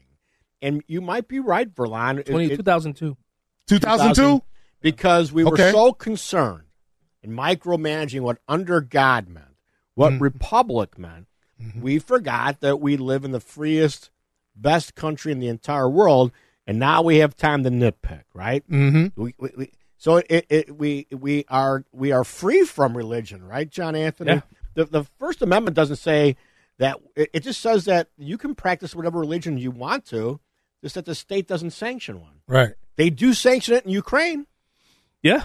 Which is part of an issue which a lot of legislators have a problem with, which I can understand. But people started forgetting. We started micromanaging what things really meant and what could people say. And then we, it's not like a cancel culture, but the cancel culture would have started back then Uh-huh. because we're like, you know what? Maybe we shouldn't say God. What if I say that? Is that okay to say it Yeah, in a yeah. public building? Uh-huh. And I was like, no, you could say it. It- it- The country was founded on the Judeo. Oh, but guess who struck it down though? Struck it down.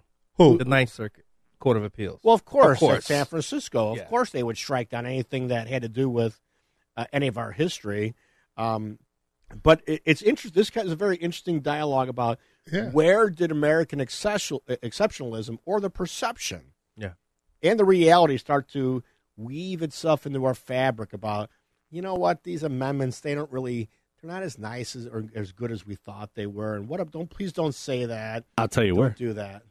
When I was in seventh grade, I took a civics class, and it talked about the the Constitution being a, a hard and fast document that we had to adapt our our our ways of governing to. When I was in eighth grade, we took a civics class again, and it was a different book, and it talked about how the Constitution was a living document. Oh yeah. yeah. Oh, Oh, yeah. I remember that.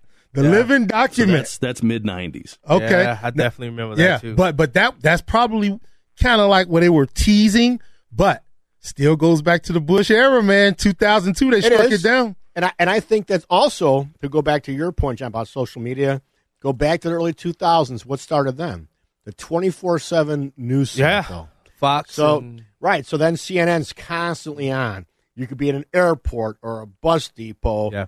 or listening on your radio repeating the same thing every over hour. and Yeah. over Uh-huh. and over again. That sounds like a CIA psyop. Uh, CIA. It's a psyops, exactly right. And so it's interesting because we forget about that portion of how social media, how the media, how we intake news Yeah. changes our, how we perceive things around us. I agree. All right, uh, we got to go to break, but Kip, Patrick, Chuck, David, hold the line. We'll take your calls when we get back.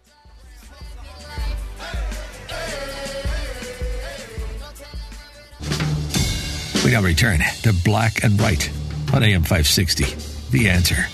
Here's John Anthony. Welcome back to Black and Right. I'm your host, John Anthony, live in the studio with the troublemaker, and uh, I have no idea where the prosecutor has gone. he had to go take a sidebar with the judge, probably, and that judge would be Hoff Daddy. Uh, okay, let's go. let's go to Chuck from Delavan. Chuck, Hey, how, Chuck. how you doing?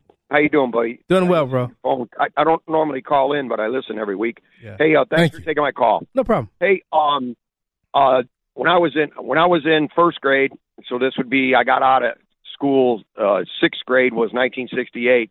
Uh, we said the Lord's Prayer and we said the Pledge of Allegiance every day. Yeah.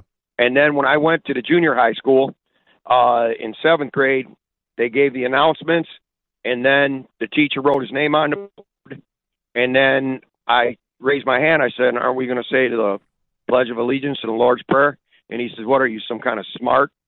And he turned around, he threw his eraser at me, What? and then I called him the I called him the MF word, and then he he he took me out in the hallway and he gave me two swats, and from that point onward, I questioned all my teachers. Hmm. And when I found out they were liberal, I let them have it even worse. And by the time I graduated in 1974, I had a grand total of 79 swats oh, that I was beaten by my teachers because I would question them.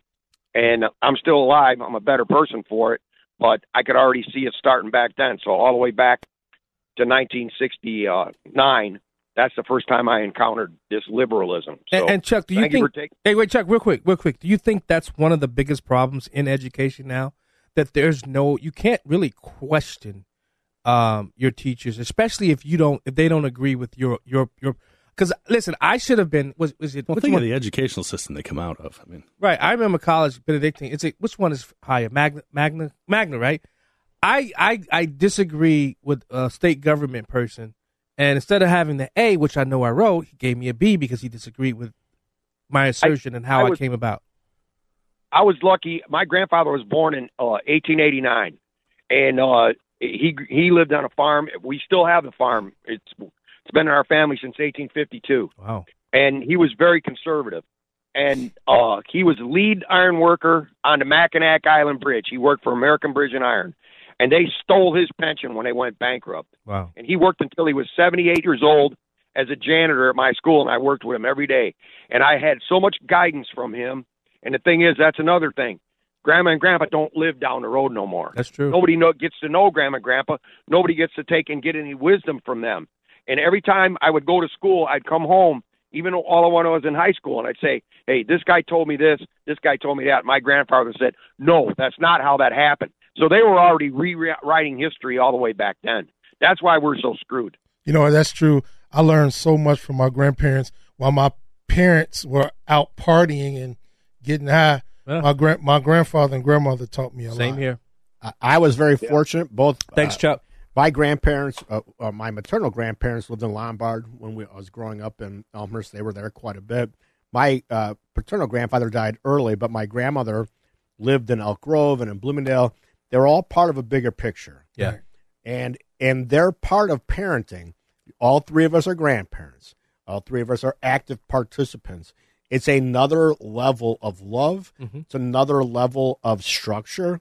It's another level of of saying, "Hey, you've got people backing you. Go chase your dream." Right. We're not here to give you the dream. That's true. We're here to guide you on your uh, where you're heading to. So, I, Chuck, I really do appreciate what you're saying about about grandparents. Yeah. It means Well, a I, lot. I, want, I want to get these calls off because I know Okay. what's happening in this in the third hour. All right. Uh, let's go to Patrick from Schaumburg. This is true. It's old Benjamin um, Benjamin Franklin quote. Patrick, you there? Yeah. Yeah. Go ahead. Can you hear me? Yeah, we can hear you. Yeah, listen, if if Al Sharpton needs a definition of what a democracy is, a democracy is two wolves and a lamb deciding to what to have to dinner. Mm. It doesn't work, and it doesn't work out for the minorities. Doesn't. So be be be very careful of a of a pure democracy. It's true. Yep. Is that was that all? Thank you, Patrick. Appreciate it. Let's go to uh, David from Lansing. David, welcome back. Hi guys. What's Uh, up? Hi guys. Coming in medium like horseradish. That's what I want to hear. Gosh. Horseradish ain't medium though. It depends. it depends what kind. Hey, uh, I uh, rewrote the Pledge of Allegiance in a way that would make Al Sharpton and almost everybody on the left happy. And if you would like to hear it, Please I- do. Please so. Please do so. Yes. Okay. I pledge allegiance to the rag, the rainbow rag of LGBTQ, Mm.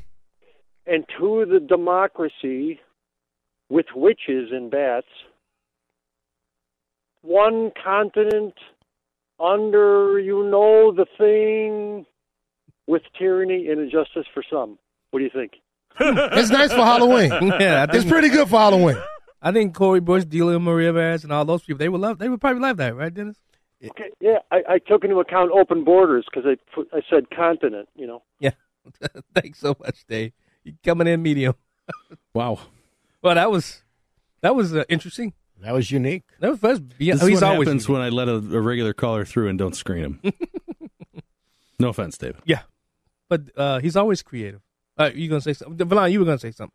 No, I wasn't. Oh, No, I, I, I'm good. I it- Nobody I- wants to call. I, I, I didn't know if we still had calls. Uh, yeah, we got one more. One more. Okay. Okay. well, I'm gonna take him when we get back from the But break. where I just want to know where Phil is at, and and Oh, where he's is waiting the to hear on what the street. He's wait. Well, He I don't didn't know call about his name out. I don't That's know why. about man from the street, but I know what Phil's waiting on. He's waiting to see what I'm going to talk about third hour. So man for the man man on the street said he would call in because he has an update on the migration issue. Well, I see him on Twitter quite a bit. He's got a lot of pictures Yeah. out on there about uh, what's happening. Yeah. Now the mayor and the administration flip flopped on.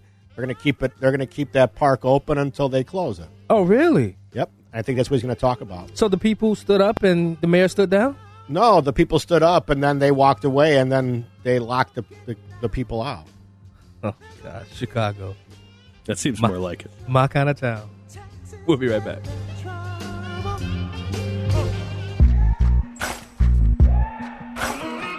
It's the show the mainstream media doesn't want you to know about.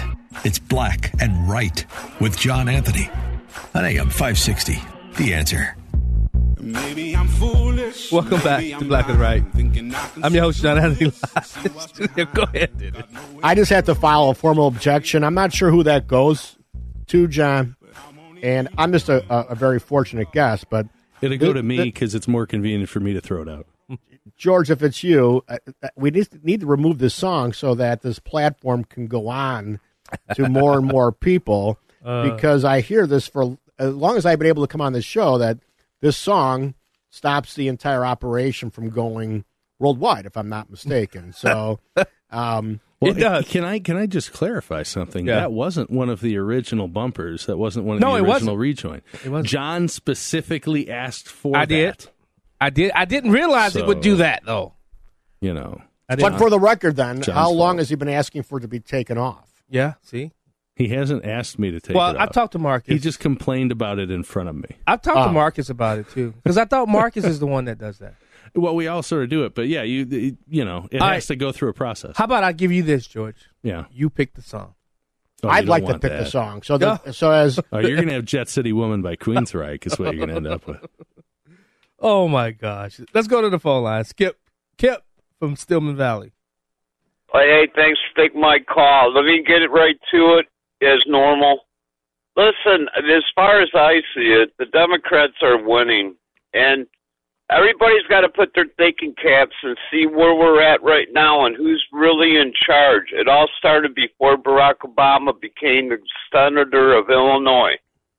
All those people that were behind him then is what's in there now do not forget what Jake Sullivan had said right before the invasion from Hamas and the slaughtering of the Israelis was that the Middle East has been so calm and cool that it's been in years.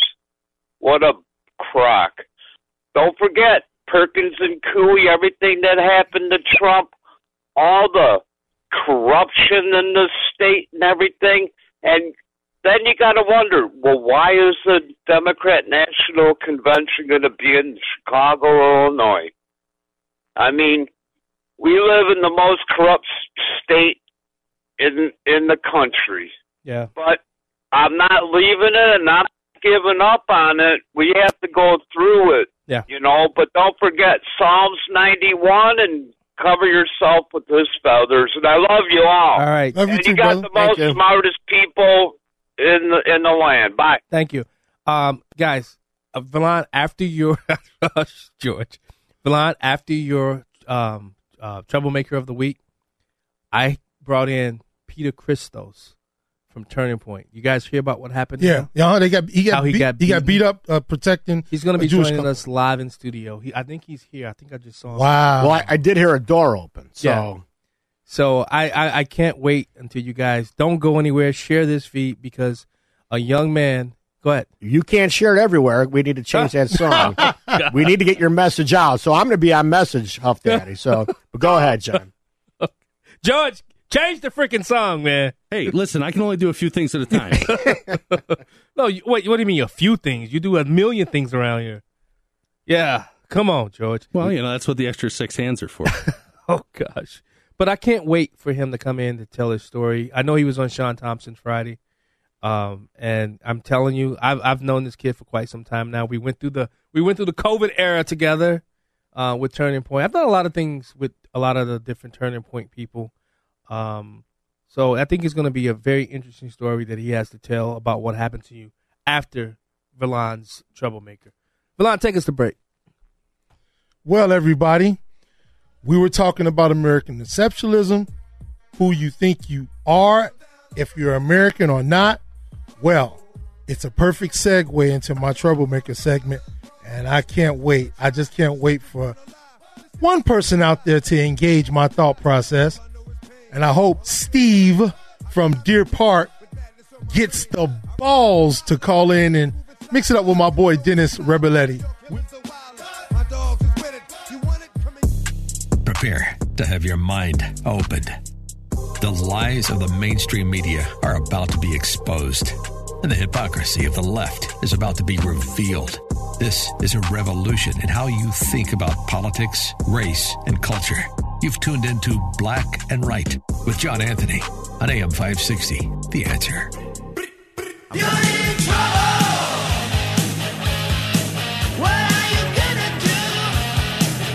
Cut the music.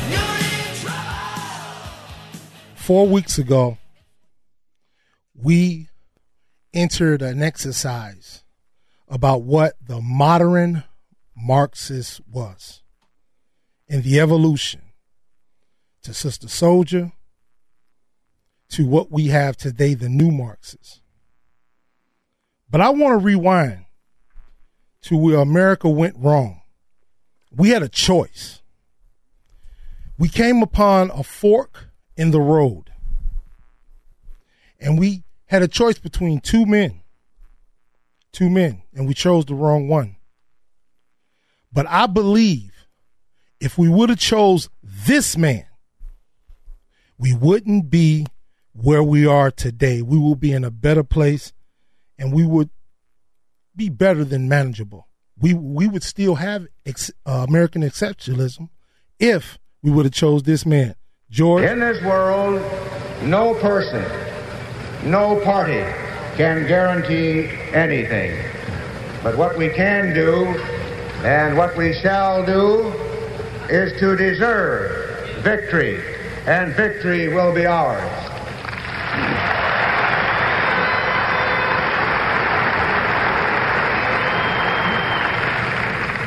The good Lord raised this mighty Republican republic to be a home for the brave and to flourish as the land of the free. Not to stagnate in the swampland of collectivism, not to cringe before the bullying of communism.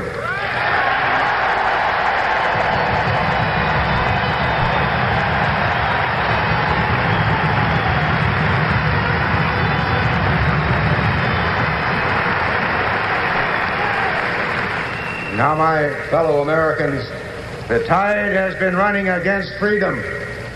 Our people have followed false prophet. We must and we shall return to proven ways, not because they are old, but because they are true. This man was a visionary. This man had morals, values, and class. Did you hear what he said? Collectivism. Way back in 1964, we had a choice. And John, I tell you all the time, America has become dumber.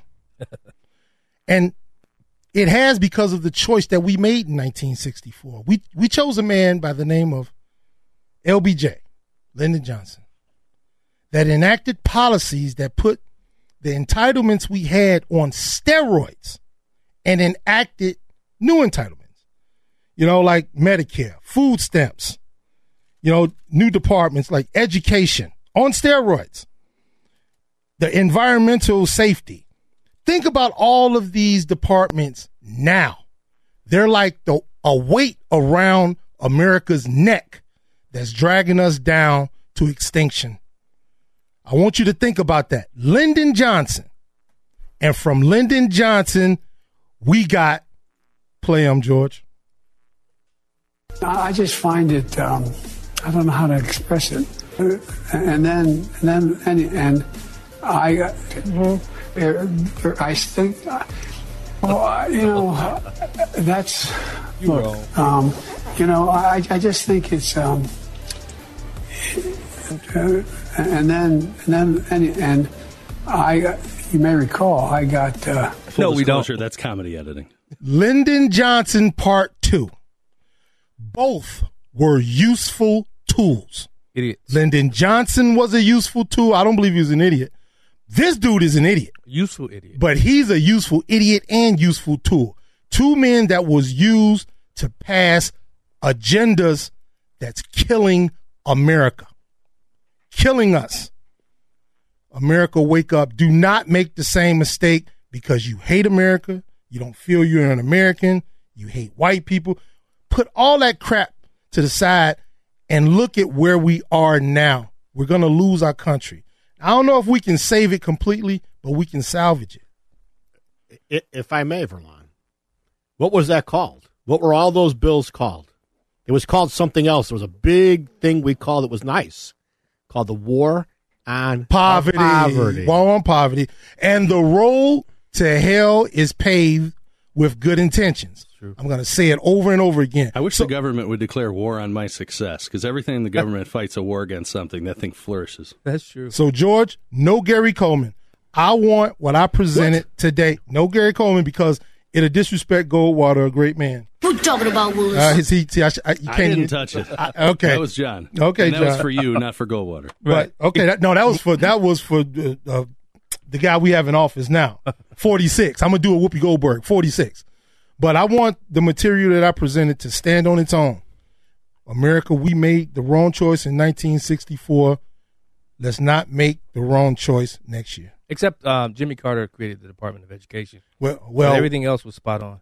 Well, when I looked it up, they called it sec. It was Yeah. Department of Secondary Right. Education. Okay, well, they didn't say that. Jimmy that. Carter made it a cabinet post. Right. okay, he made it a cabinet post, but he made y'all. He made the department. Right. This guy made the department, and we wouldn't have it if we would have chose Goldwater. We wouldn't have none of this. the, fu- the food stamps, the educate, the Department of Education, the expansion of housing, uh, the Medicare, Medicare expansion, or the the um, the, the uh, environmental safety. We wouldn't have any of Yeah. that if it wasn't for. I'm going to tell you how in, how in depth you are, and, and you provoke this thought from me.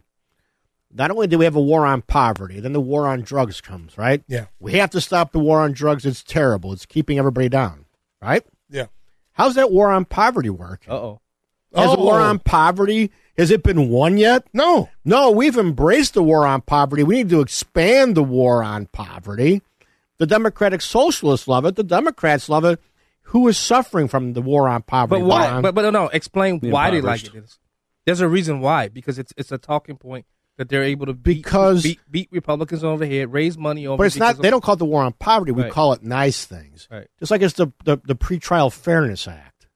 We don't call it catch and release because then that wouldn't be something we could all vote for. Right. So the war on poverty is how do we keep people attached to government?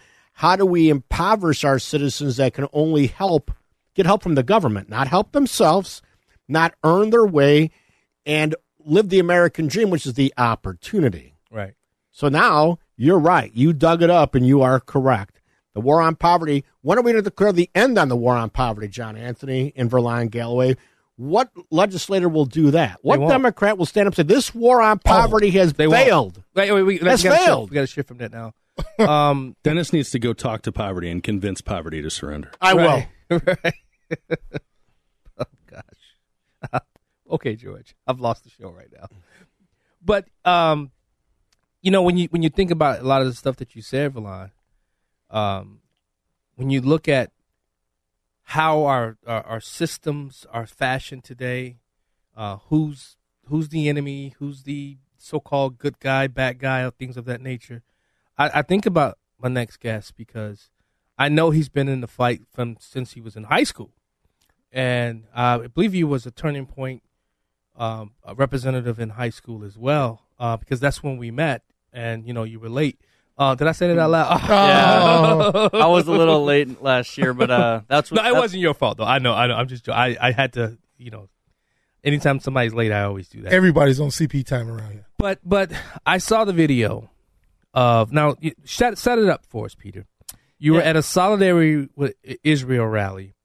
there was no barrier between the the pro Israel rally goers and the pro Palestine rally goers. I mean, set set this up and, and what what actually happened? Yeah, so this past Sunday I was in Skokie, Illinois for a Solidarity with Israel event. I was already at the event, but I left. It was an indoor event. It was not an outdoor rally. I left the indoor event to meet with one of my coworkers who was in town, and after we met together to go back to the pro Israel event, we had to walk past this large group of about 200 to 250 pro Palestine protesters up to this line of police.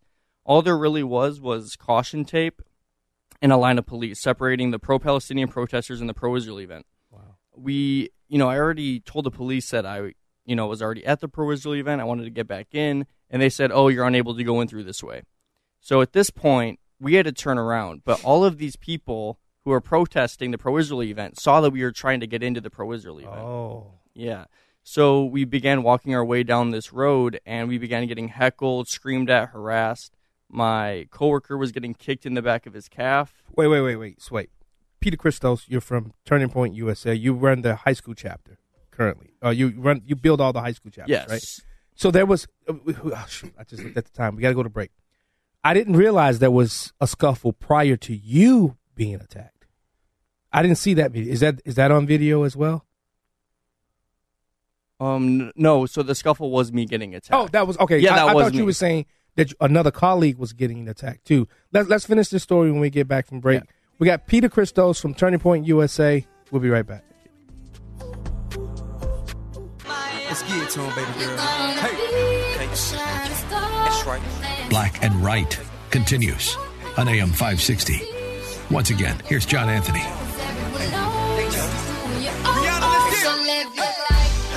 Welcome back to Black and Right Radio on AM 560 The Answer. I'm your host, John Anthony, live in studio with the troublemaker, the prosecutor, and I don't know, we got to come up with a nickname for Peter now, Milan. He's, he's been here twice now, so he deserves a nickname. Yeah, he's got to get a nick. Oh, wait, Oh. wait, wait. Almost had it. Go ahead and talk. I'll, Okay. I, I'll say it. So, so Peter, um, I, I, I was pre- I'm prepping for the show.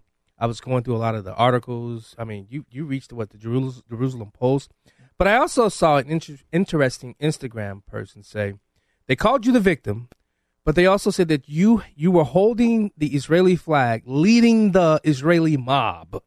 Now, uh, I saw the video. I saw differently. Uh, continue to tell us a story as to as to how this transpired. Yeah, you know, to debunk that, there was no Israeli mob out there. I was alone outside there with my coworker, and you know, we weren't instigating. There was two of us and 250 of them. We weren't instigating. We weren't screaming at them. And as we began walking our way away from this mob of pro-Palestine protesters, they began kicking my coworker in the back of his calves and began getting into our faces and screaming at us. So we made it up about 15 more feet, and we saw an older Jewish couple and we asked, Are you with the pro Israel event? And they said, Yes. So I said, You can come with us. Suddenly, this mob of people who were surrounding us grew and was getting in our faces, was getting into this lady's face, screaming at her, calling these Orthodox Jewish people, this Orthodox Jewish couple, Nazis. Wow. Um, and the next thing I knew, I was separated from my coworker and I was alone with this couple. And that's when I was punched in the back of the head, pushed into these bushes, and repeatedly kicked and punched and hit with the flagpole. Was was was it a metal flagpole or, or It was, I believe, it was wooden. Wooden. How old is your colleague? He's 23. Okay, so there's two of you, and how many quote unquote protesters were there? Would you estimate? I would estimate about 200 protesters. Whoa. Yeah. And how many police officers that you could tell that were in uniform? From what I could see, I saw about five or six in the front, and then another four at the end of the street. You know, I have two names for you. Yeah, but before, be- be- oh. if you're just joining the show, we're talking to Turning Point Representative Peter Christos. Thank you. I have two names for you. Either one fits. The fighter, because you're in the fight. You're in the fight more than I am. I'm just some loudmouth on the radio. You you you got the bruises to ch- to show, or the defender, because you defended that couple with with your life on the line. That could that, it could have hit you in the back of the head. You could be dead or concussion. The brain could be swelling. You could be in the hospital. Which one would you like? The Those are both super creative. Great yeah, job. I'll take the fighter. And to touch back on that, I actually did have to go to the hospital and get scans on my head, and I have a minor concussion, Oh. but also bruising and soring was on my back. See me, I'm an old dude. I swell up, bones break. I- See, now you know, if it was me and I said that, they would just start calling me TBI. Right. That's because you old. I'm old, man. You can't hit me with poles and stuff like that. I want to kill somebody. so how how close were you to this protesting? I'm going to call them a mob. It's a 'cause uh, mob. They're, they're rioters. They're mobs. They're looking for an opportunity to engage somebody. So when you were walking or trying to get back in, how far away were they from you? So they kind of occupied the whole street. They were supposed to be on the sidewalk where they were told by police in the village to protest. They instead protest in the street that was blocked off by the police. You know, where a lot of attendees and a lot of Jews were going to and from the event. So we had to walk up to the police point, just feet away from these people who were protesting. Um, oh, they were peacefully protesting until they weren't, right? Oh, they were hitting with with flag sticks. So you know, so what peaceful. What movement towards them did you make to scare them? That they thought that they were going to be in fear of a battery? Did you guys lunge at them? Did you pull a firearm at them? Did you throw something at them? How, how did you provoke them? Because they're just there to be peaceful people, right, John? Yeah, that's what they said. They are very peaceful. they care about the lives uh, uh, of Palestinians, which is fine. They're also oppressed, Dennis. And they are oppressed, a- a- and you're defending colonists. But what did you guys do to the mob? we provoked them by being Zionists. You know, we didn't talk to them. We barely even looked at them, and we wouldn't even engage with them.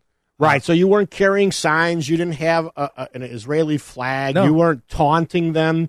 Didn't And say he's a not word to Jewish. them. And I'm not Jewish, to keep in mind, too. But you're a sympathizer. So isn't that isn't that weird how we Yeah. call it? We, one time you're a sympathizer. What do they call? it? Oh, or, or you're an ally. Yeah. Right. So if you're a Republican, you're a sympathizer or an ally. So oddly enough, you were able to get a peaceful group of people to attack you and your colleague. Right. See how dumb this sounds. Mm-hmm. Yeah, it's impressive. Yeah. It's pathetic. Yeah, it is. And and how old were this were the people in the mob that were attacking you? From all ages. From From all ages? anywhere between what I could estimate from being 17 to 18 up into 60. I, I want to go It's into your mind. event. I want to go into your mind, Peter. As this was unfolding, as you, I mean, the first hit was it? Did somebody swing on you first? Yeah, they swung from Um, behind. How? What was going through your mind as as you were being battered? What were you? What I mean, did you say something to yourself like, "Oh, what the heck is happening? What's going on?" Because because Dennis, I mean, and I want to also know did did they catch anybody? Because I saw the one lone police officer come and pull you up after, and he was just like standing there, you know, mm-hmm. watching this unfold. Did they catch anybody? What was going through your mind as this was unfolding? Yeah, so I'll say the easy part first. They did arrest one of the attackers on the scene, but you know a lot of these attackers are wearing face coverings and hoods and cowards. Yeah, because that's what cowards do. They attack from behind, they attack in mobs, and they cover their identity. So that you know they aren't proud of what they're doing, and it shows. Um, and it's currently under investigation for the other several attackers who attacked me. What you know, the ones who were also kicking and punching me and hitting me. They're still under investigation because of their identities. But in that moment, you know, while I was getting punched and kicked, I wasn't. You know, I was like kind of in a state of shock. Like all I could think of was I need to get the hell out of here. I don't want to die. I don't want to die. And and then I was like, this is like this is where it's gonna end. Like this is where it's gonna end for me. Wow, you you actually said that to yourself. Yeah. And I was like, what, what, you know, what are my friends going to think? What are my coworkers going to think? What, what are my family going to think if they find out I died? I was, and thankfully, I was able to make it out safely with just a concussion and bruising and soreness. Thank God. So, Peter, how many people from this mob, this peaceful mob, stepped up to help you and your colleague get out of this attack? Not a single one of Oh. them. And you can see in the video while I'm getting attacked, the older woman is oh. trying to pull and push people off. Oh. Yeah, of I me. saw if you zoom in, Yeah. And her husband was standing at the base of my feet to make sure that no people, no more people, were able to attack me. So, I would hope, John, that uh, Kim Foxx is investigating this as a hate crime. It's a hate crime. I hope the FBI is also investigating this as a hate crime, where you have people that are attacking people based on their beliefs, and you have Orthodox Jews there that are being attacked because of the simple Yep. reason that they're Orthodox Jews. Were they saying anything to you as they were hitting you? Did you hear them saying any infidels? Or, I mean, anything that they were saying. Were you able to hear any of that? You know, there was a lot of violent language leading up to it, and the tensions were high that entire day. Like, even Jews who were not even at this pro Israel event, they were being heckled outside Mariano's. Jews who were going about their day were being heckled by these protesters because Mariano serves kosher options for families. And, you know, they were threatening us. And I think like 99% of the stuff I won't be allowed to say Right, on yeah, here. please don't. I'm not, I don't want to get you uh, banned or kicked Right. off the air. Please don't. But, um, yeah, I can't really say anything that on air, you Right. know, but just a lot of bad stuff. How how I mean, listen, I've been jumped before, and it makes you fidgety. You you you're watching your back. Um, how are you dealing with the after effects of being jumped and beaten like that? You know, I was in shock all day Sunday. I've only been sleeping maximum three hours a night at most. I was having raging pain in my head this entire week. That's why I had to go in for scans.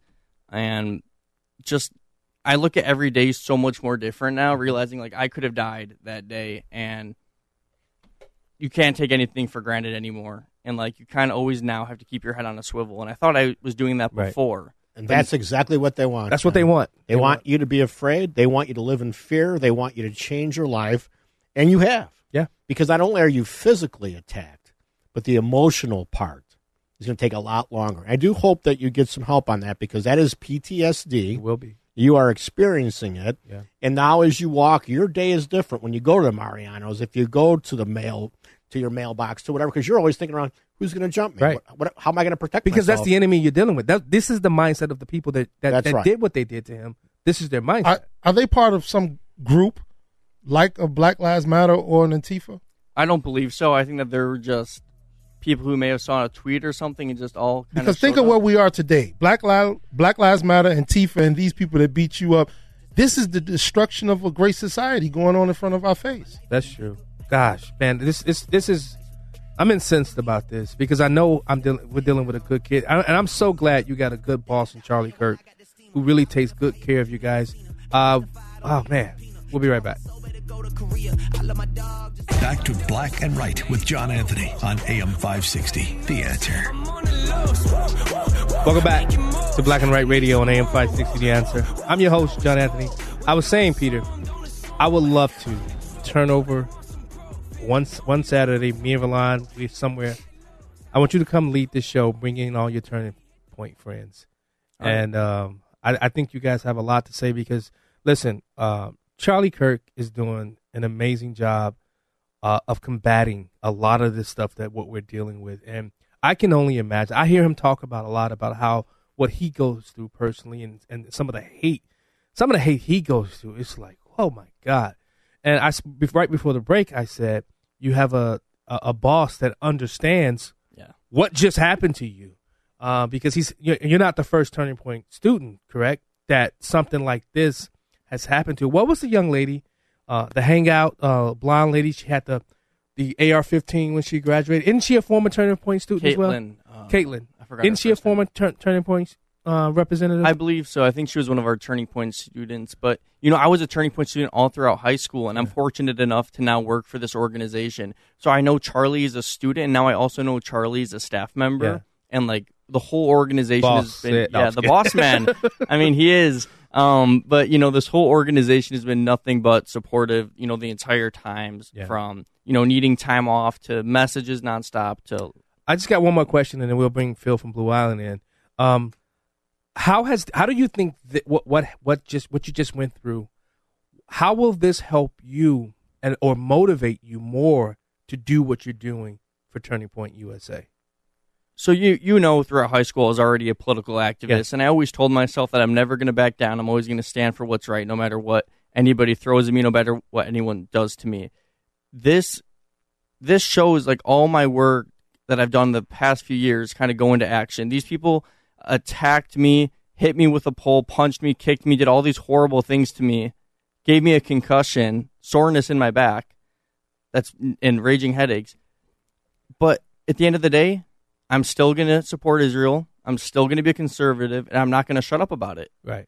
And you're not against the Palestinian people. No. you never, never once have you. I've, I've gone through your Twitter. I've never once seen you say anything negative about Palestine. And, and I think I've said on this show, and I think so many people don't um, they don't make the distinction. What's happening over there? Hamas, Islamic Jihad, um, the Muslim Brotherhood. These are the targets, not the people of Palestine, Exactly. not the Palestinian people, especially the, the Palestinian. As a Christian, I wanna I wanna make sure the Palestinian Christians are not getting butchered and killed, right? I agree, 100%. Okay. Well, you got some? I was wondering what the what the person was charged with that attacked him. Oh yeah, that's a good question. Because Mob action? to- it should have been mob action and aggravated battery. So, in case you couldn't hear me, what was the person who was uh, uh, attacking you charged with? The one that was arrested? Do you know? So we don't know yet. We're still working with the detectives, and there's an open investigation. But we'll be doing following up. You know, we'll be following up with the detective shortly to make sure everything gets done the right way. Milan, did you want to say something before I bring your your No, antagonist no, no, on? let's do it. I, I do, John. Okay. Oh. from- and I want to hear from you from the policing standpoint. How many police officers should have been there, Oh. undercover and uniformed, knowing exactly what they were going to be facing there in Skokie? So. because, because I'm I'm sure they got intel that this was that that was going to be a lot of Sure. people there. You know, because we get I, I won't say what the intel is, but there's every police department gets this the intel from the FBI. You know, whoever. Right. So they knew that this was going to happen. Uh, a size of 200, five to six plain clothes. I mean, um, um, uniform. Right. That's not enough. How many? I mean, Where were the county sheriffs county- at? Where were the state police at? assisting agencies. Correct. Where were Um, lo- other local entities yeah. at? And so that's what my other question is: Why wasn't this more anticipated? Yeah. That that there wasn't going to be five people showing up. We've seen marching down Michigan Avenue and taking over Yes. downtown streets. So why wouldn't that happen in Skokie? That's a that's a very well. I, I think because there's a there's a huge population of of uh, Jewish large people Jewish and. Palestinian. That's people, right. right. And I, here's another part. Uh, we're gonna have to take Phil after the break. Uh, here's another part that I've learned um, just this past week. I'm um, brokering this this connection between a security company and this broker who provides contracts. So I didn't realize mosque, Jewish. What do they call the Jewish Synagogue. Synagogue. The synagogue. The mosque. The Jew, uh, synagogues. They are hiring security. There are not enough security guards to guard both the mosque and the synagogues throughout Chicago and the rest of Illinois. There are people in, in synagogues and mosques way way far from here who can't find the the security, and that's that's a little scary, Dennis. That's the whole goal: is that you scare people that they have to defend their churches. Yeah. and that local police are not enough. Yeah, is, they're not enough. I also think it's important. I don't know if I touched on this that this pro Palestine protest was actually scheduled in downtown Chicago, and later they changed. You know, once the Solidarity for Israel event came out, they then changed their That's why location to Skokie. That's why the cops. That's why they didn't have sufficient. Um, but still, a- and I, I hate this term when when activists and, and the mobs talk about pro Palestine. They're pro Hamas rallies. That's it. And they're not. And it, how could you say, "Oh, we'll use violence against people who are there peacefully, uh, using their First Amendment to speak on behalf of Israel," but oh, we'll use violence. We don't care. We're going to shout you down, beat you down, never come up here again. So. Yeah.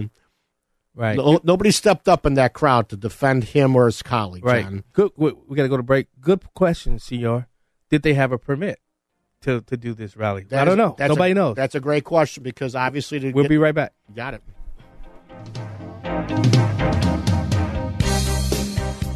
This is Black and Right with John Anthony on AM 560. The answer.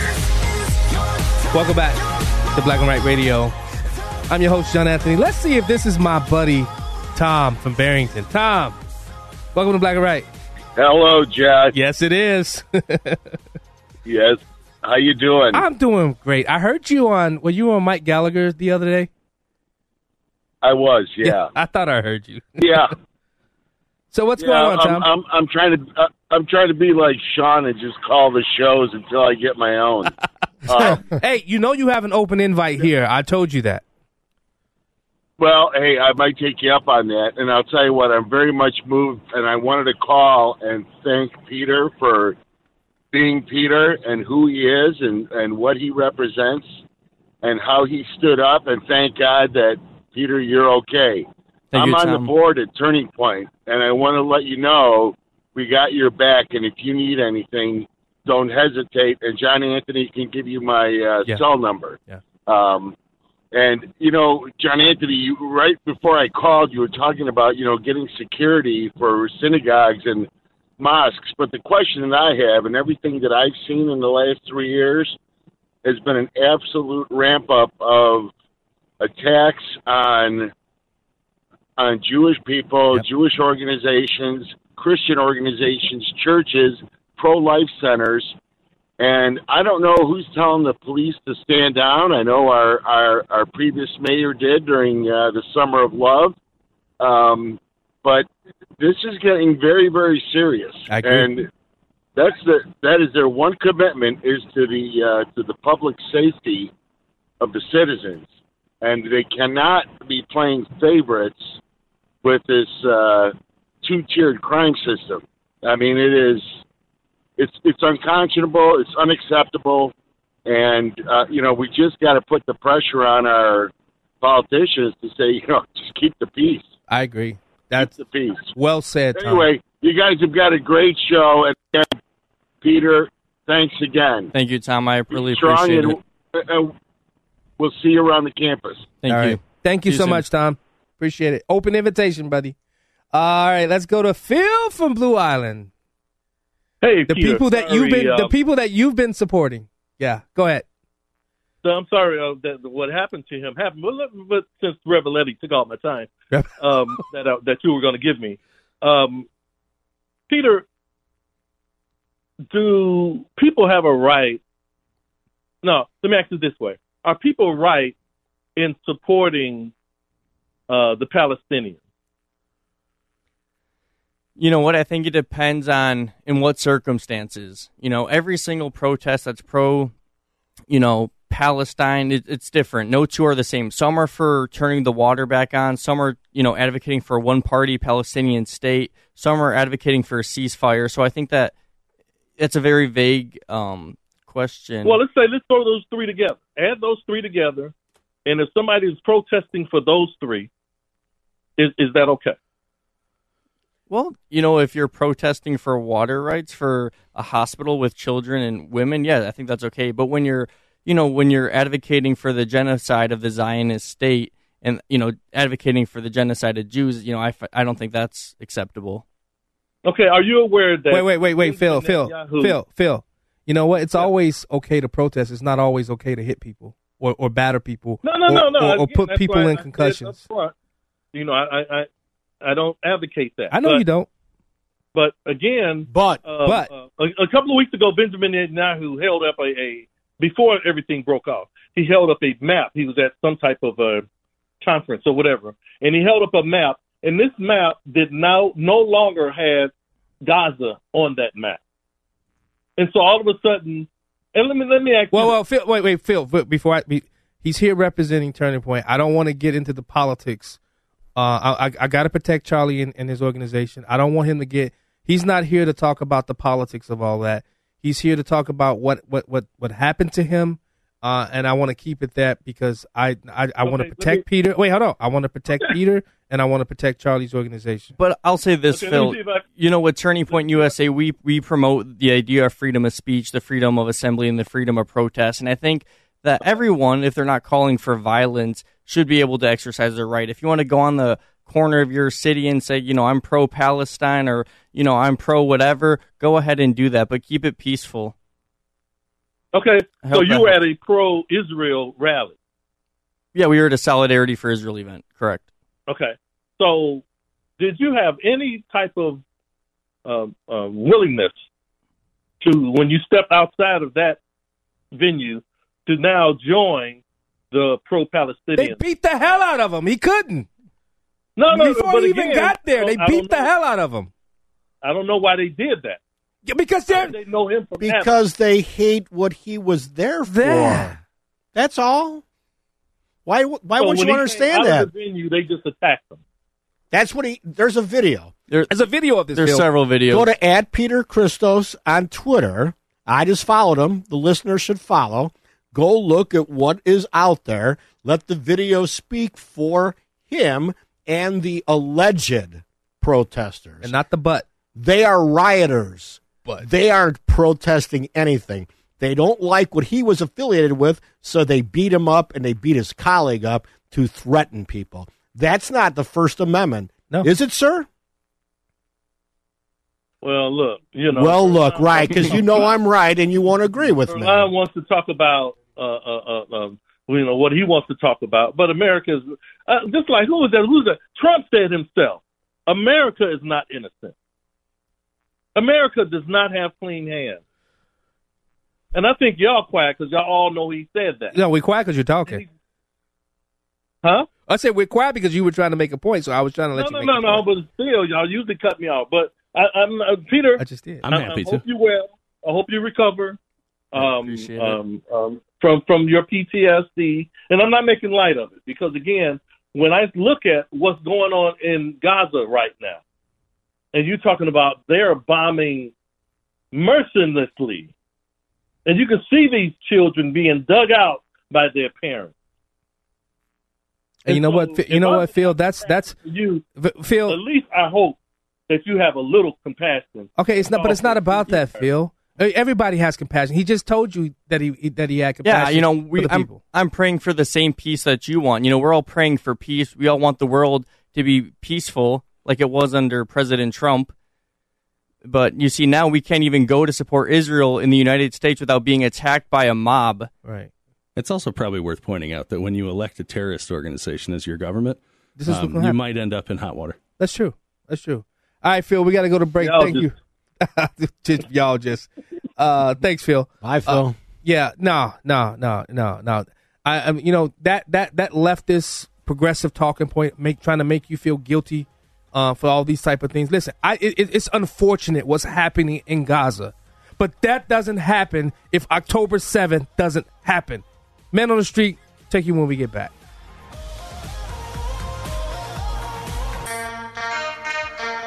This is Black and Right with John Anthony on AM 560. The answer. Welcome back. Uh, Dennis, you know, first of all, Mike Pence has suspended his campaign. Uh, but you are Shocking. You may be launching a campaign. We are. Uh, we're going to be running in the 45th House District in Illinois. It runs basically all of Elmhurst down to Hinsdale. And it was a seat that was just lost by 300 votes in the last election cycle. Same map. This is under the new map. Okay. Uh, it's former Representative Mazzochi had the seat. Oh, that's right. Uh, and uh, we are going to be running. Hopefully, we don't have a primary, but I think there may be one. Uh, but uh, it's a, a district I've lived in all my life, and we're out on the street getting petitions. So, looking forward. Let's do a to, debate uh, between you and your s- alleged if if there's a. We'll uh, do it. Well, I have no Bring problem him with on. that. You know. Even the Democrat, who I'm I'm aware who it is, but we'll, we'll talk about that when we get first things first. Yeah. Ballot ready, John. I th- I doubt if a Democrat would come on and, and and debate because they know how close you and I are. What? But you know I would be fair. You Oh, know I, would wouldn't love do to- that. I would love. I, I would hope that you'd be harder on me than the Democrat. I would. You would be. I would. You know that. Um, let's qu- really quickly. You got about forty seconds. Man on the street. Go. Forty-five seconds. Hey, Mark Watermiller, Mark Watermiller, man on the street. Real quick, you know, I'm covering the migrant situation. They're staying in 22 police stations, 24 shelters. You're going to hear more about it. Quickly on Peter, good job. He's got. uh, We're going to see him in Phoenix, December 16th, at Turning Point American Fest. So, if any of you listeners want to come out to that, Peter can give a plug for that if he's still on the line. Great Yeah. show tonight. He's here live. guys, and Freedom Freedom Summit, Freedom Summit too. So Mark- get a plug out for that too. All Mark, right? Mark, wait a minute. Wait, I don't, yeah, yeah, Oh, all, right, all right. All right. Peter, I wanted to give Peter the last word. Um, talk to the people. Um, what's next for you?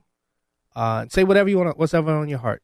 Yeah. So what's next for me? I'm going to continue what I'm doing, what I've been doing. I'm going to continue working for Turning Point because it's a very supportive and one of the fastest larging, I mean, fastest growing conservative organizations in the country. We're going to continue to start more chapters throughout the state, and ever so slowly, we're going to get our state back. Hopefully. Yeah. So. Well, will you there are lead brighter days ahead. What did I tell you when I first told when I met you, Governor? Yeah, Mr. Governor. Governor.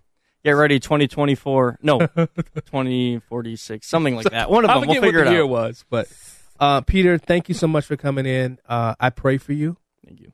Um, I hope you get the help Uh, don't please listen to what we're telling you. Uh, you you're gonna need it.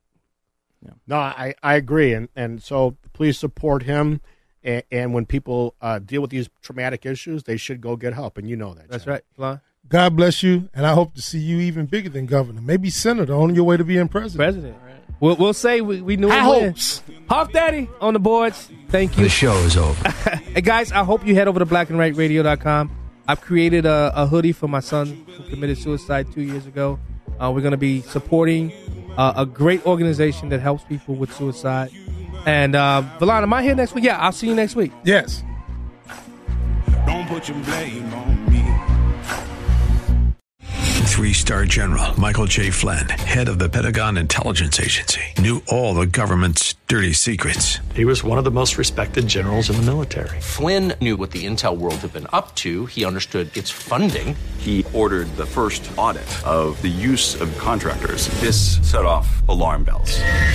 The explosive new documentary, Flynn, Deliver the Truth, Whatever the Cost, and covers the facts behind this scandal. Flynn told the truth. He was the most dangerous person for Donald Trump to hire. I find out the worst enemy that I'm going to face in my life is right here in America. They took my assessment and they wanted me to change it. And I was like, I'm not changing it. They had to get rid of Flynn. With in depth interviews, archival footage, and never before seen personal records of the man behind the headlines. I just felt like I was drowning. Flynn, deliver the truth, whatever the cost. Available now. Watch it today. Go to salemnow.com. Salemnow.com.